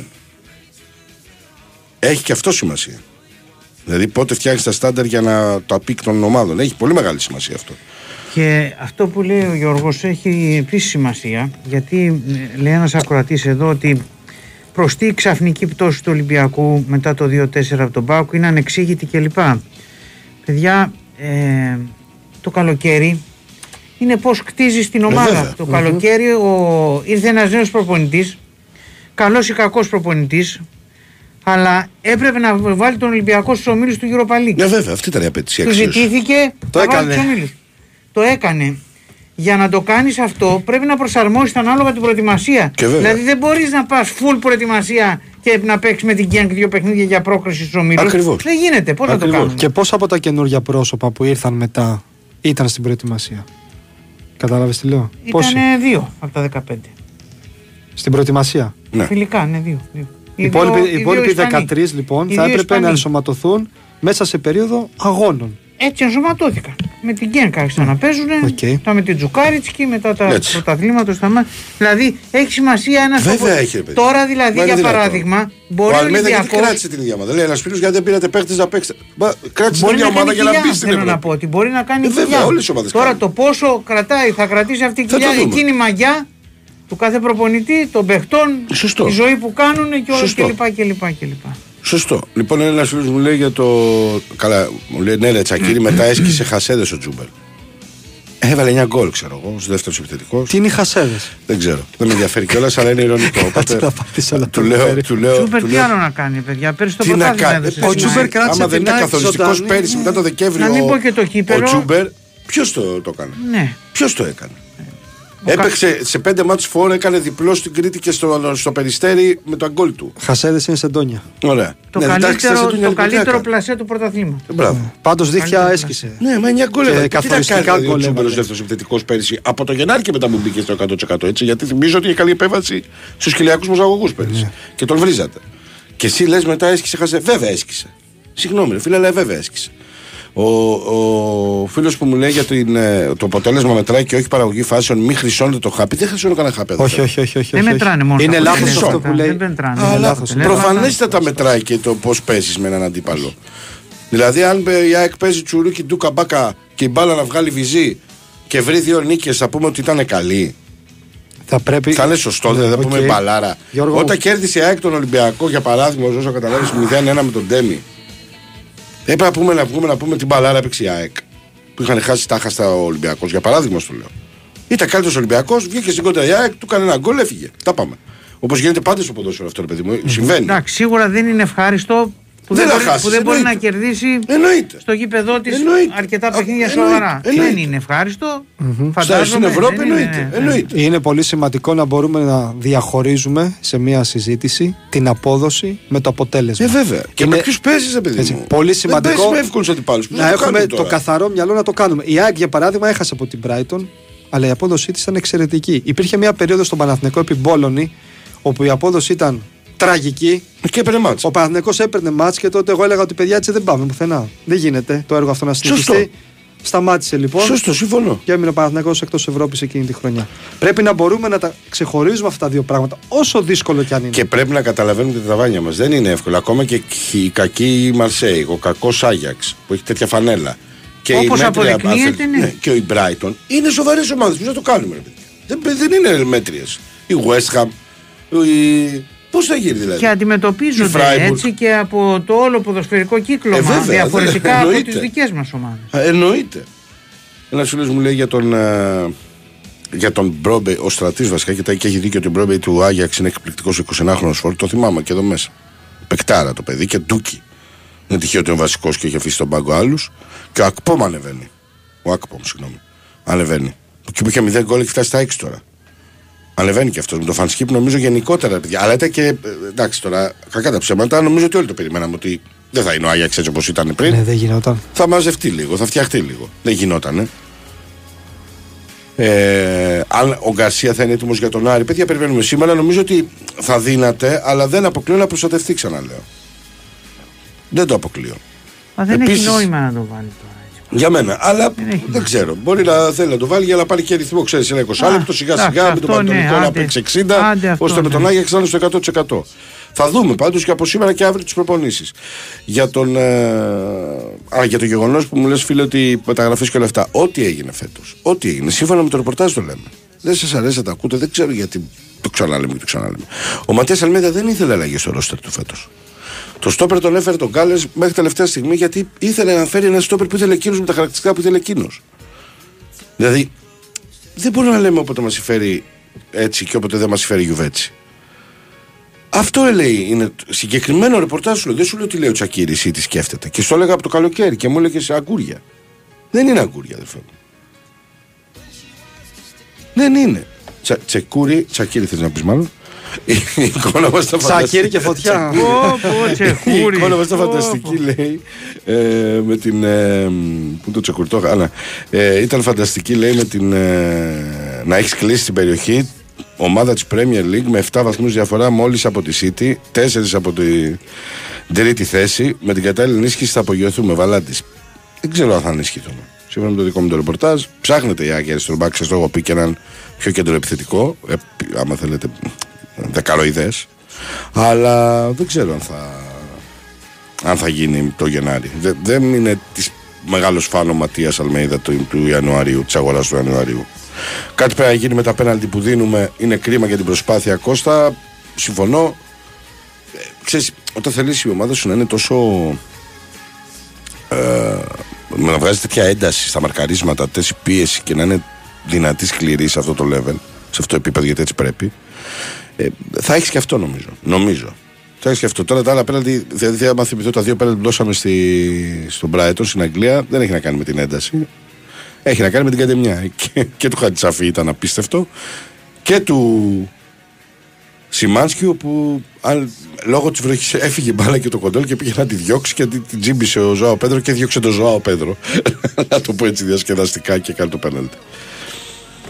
Είναι και άλλα τα μηνύματα. Πάμε Κώστα να πεις και εσύ γιατί. Ε, Είχε μείνει ένα Λέει δεκάλεπτο. ότι αν δεν πάρει παίχτες λέει ο Ολυμπιακός δεν θα βγει ούτε τέταρτος σίγουρα θέλει ενίσχυση ο Ολυμπιακός γιατί είναι σε ορισμένες θέσεις και θέμα αριθμητικό κιόλας.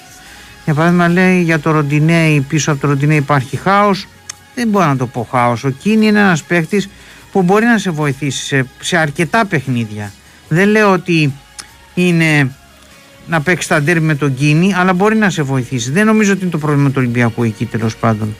Αν έχει χάσει ο Μαρτίνεθ τα αποδητήρια, δεν νομίζω, παιδιά. Δεν νομίζω. Ο Ποντένσε λέει τα, με το τραυματισμό του Ποντένσε τι γίνεται, δεν πρέπει να είναι σοβαρός. Έφαγε μια δυνατή, δεν είναι και στα καλύτερά του ο Ποντένσε τον τελευταίο καιρό Δεν νομίζω ότι είναι κάτι σοβαρό. Δηλαδή, άμα χρειαστεί, μπορεί να μπει ίσως αλλαγή με το βόλο. σω όμως δεν πάει καν. Θα δούμε. Με τη West Ham λέει παίξατε με τα δεύτερα, γιατί μας το λες αυτό. Παιδιά, δεν είναι, πρώτον δεν είναι ακριβές αυτό ότι έπαιξε με τα δεύτερα η West Ham. Είναι ε, και δεύτερον ότι όλες οι ομάδες από τα μεγάλα πρωταθλήματα στα ευρωπαϊκά παιχνίδια κάνουν rotation, έτσι δεν είναι; Ή έχουν τραυματίες ή Είναι έχουν. προφανέστατα. Ναι, δεν είναι δηλαδή. Και η Brighton εδώ ήρθε, έπαιξε με τους πιο βασικούς μεν, αλλά της έλειπαν 6 παίχτες. Έλειπα, ναι, 6-7 παίχτες. Συμβαίνουν αυτά. Εδώ και δεν- μήνα τη λείπουν φέτα. Σίγουρα δεν μπορεί τώρα οι ελληνικές ομάδες να κάνουν rotation παίζοντας τώρα με τις Εντάξει, ομάδες από αυτέ την είναι Premier League. λογικέ πριν από 30 Ε, όχι. χρόνια που προσπαθούσαμε να υποβαθμίσουμε τις νίκες των ελληνικών ομάδων στην Ευρώπη. ναι, Τι ναι. σημασία έχει, αν είχε έξι απουσίες. Ναι. Και η ΑΕΚ, και ο Παναθηναϊκός και ο Ολυμπιακό. Ε, βέβαια. Και η ΑΕΚ είχε τρεις Τι να απουσίες. κάνουμε τώρα. Πάμε. Ναι. Έλα. Ε, η- λέει, μόνο εμπνεύσει του φορτούνου είναι ο Ολυμπιακός, δεν δουλεύει ο προπονητής. Τι, σχέ- τι κάνει με τα τρίμερα, λεπό κλπ. Κοιτάξτε, η αλήθεια είναι ότι δεν μπορούμε να πούμε ότι δεν δουλεύει ο προπονητής και αυτά. Ούτε με ένα μάλιστα τα τρίμερα ρεπό, αλλά όπως καταλαβαίνετε, τα τρίμερα ρεπό δεν τα αποφασίζει ένας προπονητής. Τα ζητάνε οι παίχτε. Λοιπόν, τέλος πάντων. Και υπάρχουν και, τους κάνει τα χατήρια, και κάποιες βέβαια, να πεις. μετρήσεις και κάποιες τέτοιες που δείχνουν ότι μπορεί να είναι ανάγκη να δώσεις κάποια μέρα. Ε. Τι να πω, εγώ νομίζω μια ότι είναι season full. υπερβολικά. Καλά, το τρίμερο προφανώς είναι στην περίοδο της διακοπής για τα μάτια των εθνικών ομάδων. Ναι, αυτά. Να το ναι. ξεκαθαρίσουμε. Ε, δεν και νομίζω να έχει δώσει παντοσιά και ο Παθηναϊκός τρίμερα ρεπό. Εμείς Όχι, διήμερο. Έτσι δεν είναι, διήμερα. Εμείς δηλαδή. διήμερο, αλλά τρει. διήμερο σου ξαναπεί τα διήμερα είναι πώς τα λες. Και- Παρασκευή πρωί και, τελειώνει η και, τα προπόνηση τρίμερα ξεκινάς αυτά, Δευτέρα απόγευμα. και, Τι τα, είναι; και τα τρίμερα αυτά γίνονται επίσης ε, μεγαλύτερα γιατί Ναι, είναι πρωί. αυτό και, σου λέω. Παρασκευή ναι. πρωί φεύγουν, Δευτέρα Τώρα- πρωί γυρνάνε. Over 3,5. Για, μπράβο, ναι. Ο, μπράβο, μπράβο. Εμείς είχαμε over 3,5 τώρα στη διακοπή. Εγώ νομίζω ότι δεν παίζει ρόλο τα ρεπό. Δεν ξέρω. Για το, Ούτε και εγώ Αλλά δεν πιστεύω. νομίζω. για ότι το παίζει. φορτούνι που λένε, η αλήθεια είναι ότι όταν βρίσκεται ένας παίχτης επιθετικογενής σε τόσο καλή κατάσταση και παίρνει τόσες πρωτοβουλίες κλπ., είναι αναπόφευκτο να έχει μεγαλύτερη επίδραση από κάθε άλλον παίχτη. Αλλά τι, τον φορτούνι αυτή την εποχή δεν μπορείς να τον κρατήσεις. Πώς να το πούμε, είναι σαν άλογο, σαν ένα άτι που καλπάζει. Δεν, δεν, δεν μπορείς να τον κρατήσεις. Αλλά ε, ο Ολυμπιακός έχει παίξει και μάτς χωρίς το φορτούνι και έχει πάει πάρα πολύ καλά. Επίσης, να πω χαιρετισμούς στον φίλο τον Αλέξανδρο, Χαιρετισμούς. παρεπιπτόντος, εμ, για τον οπαδό που έριξε την κροτίδα αν βρέθηκε από τις κάμερες. Έχει ήδη ε, εντοπιστεί και τον έχει, έχει πάει στην αστυνομία ο οπαδός αυτός ε, το μάτς με τον Παναθηναϊκό. Για- Προφανώς δεν έχει παρακολουθήσει ο ακροατής που, που ρώτησε. Ε, μ, τώρα από εκεί και πέρα ε, επειδή έρχονται πολλά μηνύματα με, για διάφορα ονόματα προπονητών κλπ. κλπ θέλω να σας θυμίσω ότι ο Ολυμπιακός αύριο παίζει ένα παιχνίδι πρωταθλήματος το οποίο θα έχει στον πάγκο του τον είναι προπονητή του. Οπότε δεν έχει νόημα να συζητάμε και πολύ παραπάνω έτσι επί τούτου που λέμε. Από Δευτέρα, όπως είπες και εσύ. Ναι. Και είναι και το σωστό κιόλας. Πάλι δικιά μου. Από Δευτέρα. Όχι πάλι άλλο και άμα φτάνει. Από Δευτέρα. Φτάνει. Έχω ένα πεντάλεπτο. Ναι, αμέ, γεμάτο. Ωραία. Γεμάτο, ε. Τρία Γεμάτο. λεπτό. Σκάρτο Είχε είχε, τέλος πολύ. πάντων. Κάτσε, είχε πολύ πριν. Θα κλείσω, Σκάρτο. θα, θα κλείσω δύο και δύο. Θα πάρω δύο λεπτά ακόμα. Ό,τι θες, Πάρε, καλά, Έτσι, αγόρι. και μετά θα Ό,τι σου κάνω θες, τα καλά, τηλέφωνα. αγόρι. Ό,τι θες κάνω το Το άλλο Σάββατο πρωί καμπεκέλα να μην μην είσαι πάρεις εδώ. από το Παναθα- Από την ΑΕΚ, το καμπεκέλα Τον. που μου λένε εδώ. Τι είναι αυτός; Ε, Τι είναι αυτό, Σάντερ, της ΑΕΚ. Α, δεν ξέρω. το Μπάσκετ όπως λες και εσύ. δεν- Μέσα Τα στο- ρούχα του νου σου σήμερα. ε. Λοιπόν. λοιπόν. Αχ, πόσα διαρκείας λέει έχει φέτος ο Παναθηναϊκός Λίγο πάνω από τις 7.000. Λέει εδώ ένας φίλος ότι αν ο Παναθηναϊκός δεν πετύχει κανένα από τους στόχους του φέτος, αν βλέπω να τίθεται για πρώτη φορά θέμα προπονητή μετά από τρία χρόνια. Καταρχήν τον πρώτο του στόχο. Συγγνώμη. Ναι, Τίθεται θέμα προπονητή γιατί ολοκληρώνεται τη συνεργασία μέχρι στιγμής. Έτσι δεν είναι. Δεν έχει ανανεώσει. λέγει το συμβόλαιο του έτσι. κι Αυτό αλλιώς. λέω. Άρα είναι. Ωραία, από μόνο έτσι όπως του τα υπάρχει. έθεσε, ωραίο. Ωραία τρίπλα. Και το Αλλά- τελειώνεις, κατάλαβες. Ναι. Για τους στόχους, ο πρώτος στόχος έχει επιτευχθεί από τις αρχές Αυγούστου, που ήταν η επιστροφή του Παναθηναϊκού στους ομίλους. Για να ξέρουμε και τι λέμε κάποια στιγμή να βάζουμε τα πράγματα στην σωστή τους βάση. Γιατί είναι διαφορετικό αυτό το οποίο μπορεί εσύ να θυμάσαι και να έχεις ζήσει και αυτό που και εγώ θυμάμαι και που έχω ζήσει από τον Παναθηναϊκό στην Ευρώπη. Αλλά στο τέλος της ημέρας η πραγματικότητα είναι σκληρή. Και υπαγορεύει ότι αυτή η ομάδα ήταν 7 χρόνια εκτός Ευρωπαϊκών Ομίλων και τελευταία νίκη σε όμιλο είχε κάνει το 2012. 11 χρόνια πριν. Τώρα, αν εσύ ή αν εγώ ακόμα, ακόμα θέλουμε αυτή η ομάδα φέτος που επέστρεψε, επαναλαμβάνω, για πρώτη φορά σε όμιλο μετά από 7 χρόνια, να πηγαίνει μέσα στη Villarreal να κάνει διπλό, να κάνει δύο νίκες επί της Ρεν και να πρωταγωνιστεί σε επίπεδο που μπορεί να φτάσει μέχρι τα πρεμιτερικά του Europa League, δεν γίνονται αυτά τα πράγματα από τη μία στιγμή στην άλλη. Θέλω λίγο αυτό το πράγμα να μπορέσουμε να το καταλάβουμε. Δεν είναι εύκολο, δεν συμβαίνει. τα πράγματα στο ποδόσφαιρο, το κανονικό ποδόσφαιρο γίνονται βήμα-βήμα και σιγά-σιγά. Για να απαντήσω στην ερώτηση. Ο πρώτος στόχος ευρωπαϊκός έχει επιτευχθεί. Οτιδήποτε άλλο κάνει ο Παναθηναϊκός από εδώ και πέρα στην Ευρώπη είναι ένα παράσημο παραπάνω. Έτσι όπως έχει εξελιχθεί ο όμιλος, θα πρέπει, είναι υποχρέωσή του να περάσει τη Μακάμπι Χάιφα. Οκ, και μετά να δούμε τι θα γίνει στο Conference League. Τα υπόλοιπα, τι θα γίνει στο κύπελο και στο πρωτάθλημα, θα τα δούμε. Η προσωπική μου άποψη είναι ότι αν μία από τις τρεις χρονιές του Γιωβάνοβιτς, αυτή η τρίτη, στραβώσει, για παράδειγμα δεν πάρει το πρωτάθλημα και δεν πάρει και το κύπελο, για εμένα τον κρατάς. Γιατί όλοι οι προπονητές έχουν δικαίωμα σε μία αποτυχημένη σεζόν. Εάν η δουλειά τους σου έχει δείξει αποτελέσματα. Και τα αποτελέσματα που έχει δείξει η δουλειά του Γιωβάνοβιτς στον Παναθηναϊκό είναι πάρα πολύ καλά μέχρι στιγμής. Αυτή είναι η ταπεινή μου άποψη. Λέει ένας φίλος εδώ ότι ο Αράου είναι παίκτης δεκαετίας πίσω, αργός κτλ. Όχι, δεν νομίζω ότι είναι παίκτης δεκαετίας, δεν νομίζω ότι είναι αργός. Μέχρι στιγμής, μη γελάς. Το Ρε, εσείς πρόσημο αγαπήστε της λίγο παρουσία. παραπάνω τους ποδοσφαιριστές. Είτε είναι καλοί είτε είναι μέτρη. Δεν μπο- τι- γιατί τόσοι. Δεν ξέρω. Δεν μπορώ να καταλάβω. Δεν ξέρω. Πρέπει ο παίκτης που θα Φταίμε έρθει. εμείς. Ποιος φταίει, ρε γάμο του; Θες να Εγώ σου πω ποιος σήμερα- φταίει; Το φταίμε εμείς. Φταίμε οι, οι αντίστοιχοι εμείς πριν 30 και πριν από 20 χρόνια. Αυτοί φταίνε. Γιατί τα λες αυτά Αυτοί φταίνε. Δεν ξέρω τι είναι ο Κώστα. Όχι, αυτοί φταίνε, ρε φίλε, ναι. Γιατί γαλούχησαν ένα ποδοσφαιρικό κοινό, περίμενε. Δεν είναι, να μην πολύ αγαπάνε τους κακία, παίχτες, ρε, για τον να παίχτη. ισοπεδώνουν Κρίμα τους είναι, προπονητές, να μην σέβονται τους προπονητές, να τους διαλύουν, να τους ισοπεδώνουν, να ζητούν συνέχεια μεταγραφές. Λες και είναι το φάρμακο για κάθε. Δεν νομίζω ότι φταίει μόνο. Όχι, φίλε, αυτός Τέλος φταίει. πάντων. Όλο αυτό το περιβάλλον φταίει. Λοιπόν, λέει εδώ ένας φίλος για κάποια ταλέντα. Ε, κάνουν και λάθη, ρε φίλε. Δηλαδή, Όχι, ο όχι, Αρά όχι. επειδή έκανε λάθος. Πρέπει να παίζει 25 στα 25. χρόνια. Ναι, Δηλαδή, εγώ δεν το σήμερα καταλαβαίνω. σταμάτησα να διαβάζω μηνύματα για παίκτη του Ολυμπιακού. Όπως είδες, δεν Μα είναι διάβασα. φοβερό, ρε παιδί μου. Εδώ λέει ένας φίλος ότι τι αποτελέσματα έδειξε που έχω σαν Ο αποτέλεσμα Ρέτσο μόνος έχει του. πάει τόσο Περίμενε. καλά και εγώ τελάθηκα. Έχει πάει τόσο καλά φέτος ο Ρέτσος. Τον είδα στην εθνική, έχει πάει καλά. Διάβασα από τον άλλον. Ε, ε, πουλά. Κάτσε, ρε φίλε. Δεν έχει δικαίωμα σε μια κακή μέρα. Αυτός δηλαδή στη δουλειά του τα πάει τέλεια. Δεν λέω εγώ να αποθεώνουμε να μην, να μην είναι υπερπαίχτη για να τον αποθεώνουμε, αλλά όχι ρε γάμο το να πηγαίνουμε στο άλλο άκρο. και να Δεν αποξιώνουμε. μπορούμε να περιμένουμε. Δεν έχουμε υπομονή. Τι να κάνουμε τώρα. Θα πρέπει να ζήσουμε με αυτό όσο και αν μας ενοχλεί. Αυτή είναι η πραγματικότητα. Άλλος εδώ μου λέει έχασε ένα πρωτάθλημα πέρσι μόνος του. Ρε φίλε, για να φτάσει ο Παναθηναϊκός, ας το υποθέσουμε διεκδικήσει. ότι το έχασε και μόνος του, υπήρχε ένας τύπος που ήρθε σε αυτή την ομάδα που είχε να διεκδικήσει πρωτάθλημα από το 2014, το 14-15, 8 χρόνια μετά. Οκ. Και ήταν πρώτος σε ένα ολόκληρο πρωτάθλημα. Δημιουργώντας ο ίδιος τις συνθήκες πρωταθλητισμού στον Παναθηναϊκό. Άρα, ποιο πρωτάθλημα έχασε μόνος του; Δηλαδή, ε, για όνομα του Θεού κάποια στιγμή. Και στο τέλος της ημέρας να φύγει. Να τελειώνουμε, να ησυχάσουμε, ρε παιδιά. Να φύγει, να διαλέξετε ποιο προπονητή θέλετε, να έρθει το καλοκαίρι να τελειώνουμε. Εσείς αυτοί οι λίγοι. Γιατί είστε λίγοι. Μα αυτό Πάρα είναι το πολύ πράγμα. λίγοι. Είναι πολύ και λίγοι να και το εμείς- ξέρετε. νομίζω ότι και εμείς Και ο δίνουμε καθρέφτης μεγαλύτερη είναι βάση. το γήπεδο. Το έχουμε ξαναπεί. Λοιπόν, λέει εδώ ένας φίλος για κάποια ταλέντα που θα καούν. Τρεις παίκτες νεαρούς είχε ο Γιωβάνοβιτς αυτά τα χρόνια στον Παναθηναϊκό, τον Ιωαννίδη, που είναι τελείως διαφορετικός ποδοσφαιριστής αυτά τα δύο χρόνια. Εντελώς διαφορετικός. Η βελτίωσή του είναι τρομακτική. Φυσικά έχει την πρώτη ύλη, φυσικά έχει το ταλέντο. Φτάσει να παίζει σε αυτό το επίπεδο υπάρχει και πολλή δουλειά από πίσω. Οκ. Ο δεύτερος είναι ο Τσέριν. Μια επένδυση του Παναθηναϊκού, ένα στοίχημα καλοκαιρινό. Και τώρα μιλάμε για ένα ποδοσφαιριστή ο οποίος αύριο μεθαύριο μπορεί να πουληθεί 3-4 εκατομμύρια ευρώ. Έτσι. Και ο Βαγιανίδης, ο οποίος έγινε βασικός στον Παναθηναϊκό επί των ημερών του Ιβάν Γιοβάνοβιτς. Ποια ταλέντα έχει κάψει. Εκτός κι αν από κάτω έχει ο Παναθηναϊκός κάποια ταλέντα τύπου Άγιαξ. Έτσι, και δεν, Δεν τα έχει εκμεταλλεύεται ο προπονητής. Δεν έχει και εκείνο τους πώ το βάζει. λέγαμε, ρε Κω- Κώστα. Αυτό το που μαζόταν συνέχεια κάθε Κυριακή. Μπιλάλ. Τον Μπιλάλ. Λοιπόν, ο Μπιλάλ όπως δείχνουν τα πράγματα, ο Κυριακή, Μπιλάλ κάθε Σάββατο. δεν θα ανανεώσει Έτσι. και θα φύγει. Λοιπόν, Ταλεντώνεις, τι κάψατε τα να λεπτά. εξηγήσω. Ναι, αρχαία, μην μου κάνεις time out, θα πάρω ένα λεπτό ακόμα. Κι άλλο! Ένα λεπτό. Τι, δεκα- 19 δευτερόλεπτα έχω πάρει. Γιατί λέει διώξαμε Ναι. το Σάρλια και φέραμε το Γετβάη, γιατί ο Σάρλια από εκεί που έπαιρνε 3 εκατοστάρικα ζητούσε 6,5 και ήθελε να πάει στην ομάδα της καρδιάς του, ο ίδιος το έχει δηλώσει, στην ε, Hajduk Split. Ήταν αυτό το παιδικό του όνειρο.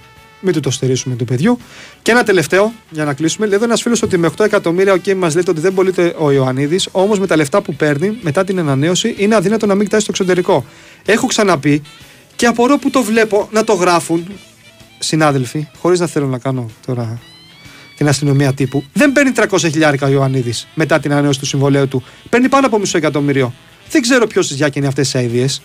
Οκ, είναι ένα πάρα πολύ καλό συμβόλαιο και υπάρχει διάθεση στη δίκη του Παναθηναϊκού. Να παίρνει ένα πεντακοσάρικο. Ναι, ε, μα δεν είναι το λογικό. Μ' αρέσει, Ε, το δεν- βλέπω δεν το διαβάζω, βλέμμα παίρνει. σου. Καλό είναι. Κώστα μου δεν το παίρνω εγώ, μην με κοιτάς έτσι. λοιπόν, Όχι, μ' αρέσει το. Είδα το. Έβγαλε- έβγαλε- Μοιάζει έβγαλε το το λάδι, κοζαρικάκι αμέσως ο στο Ιωαννίδης, μάτι. με κοζαρικάκι. Λοιπόν, Καλό είναι. κλείνουμε για να μην έχουμε ανυπολόγιστες Αχ, τι καλό συνέπειες μας. μετά την ανταρσία. Θα κλείσω με ένα μήνυμα που λέει γκολ ρε Πανιονάρα. Να το διαβάσετε άρε ποκ. Το διάβασα. Τρομερό ποδοσφαιρικό project επιστροφής ο Πανιόνιος. Και κρίμα που δεν βρίσκεται κάποιος άνθρωπος να τους αναλάβει, να τους Μακάρι. ανεβάσει. Μακάρι. Μακάρι. Λείπει. Αυτά από εμάς. Καλή είστε συνέχεια. καλά, καλό Καλό Σαββατοκύριακο. Σαββατοκύριακο.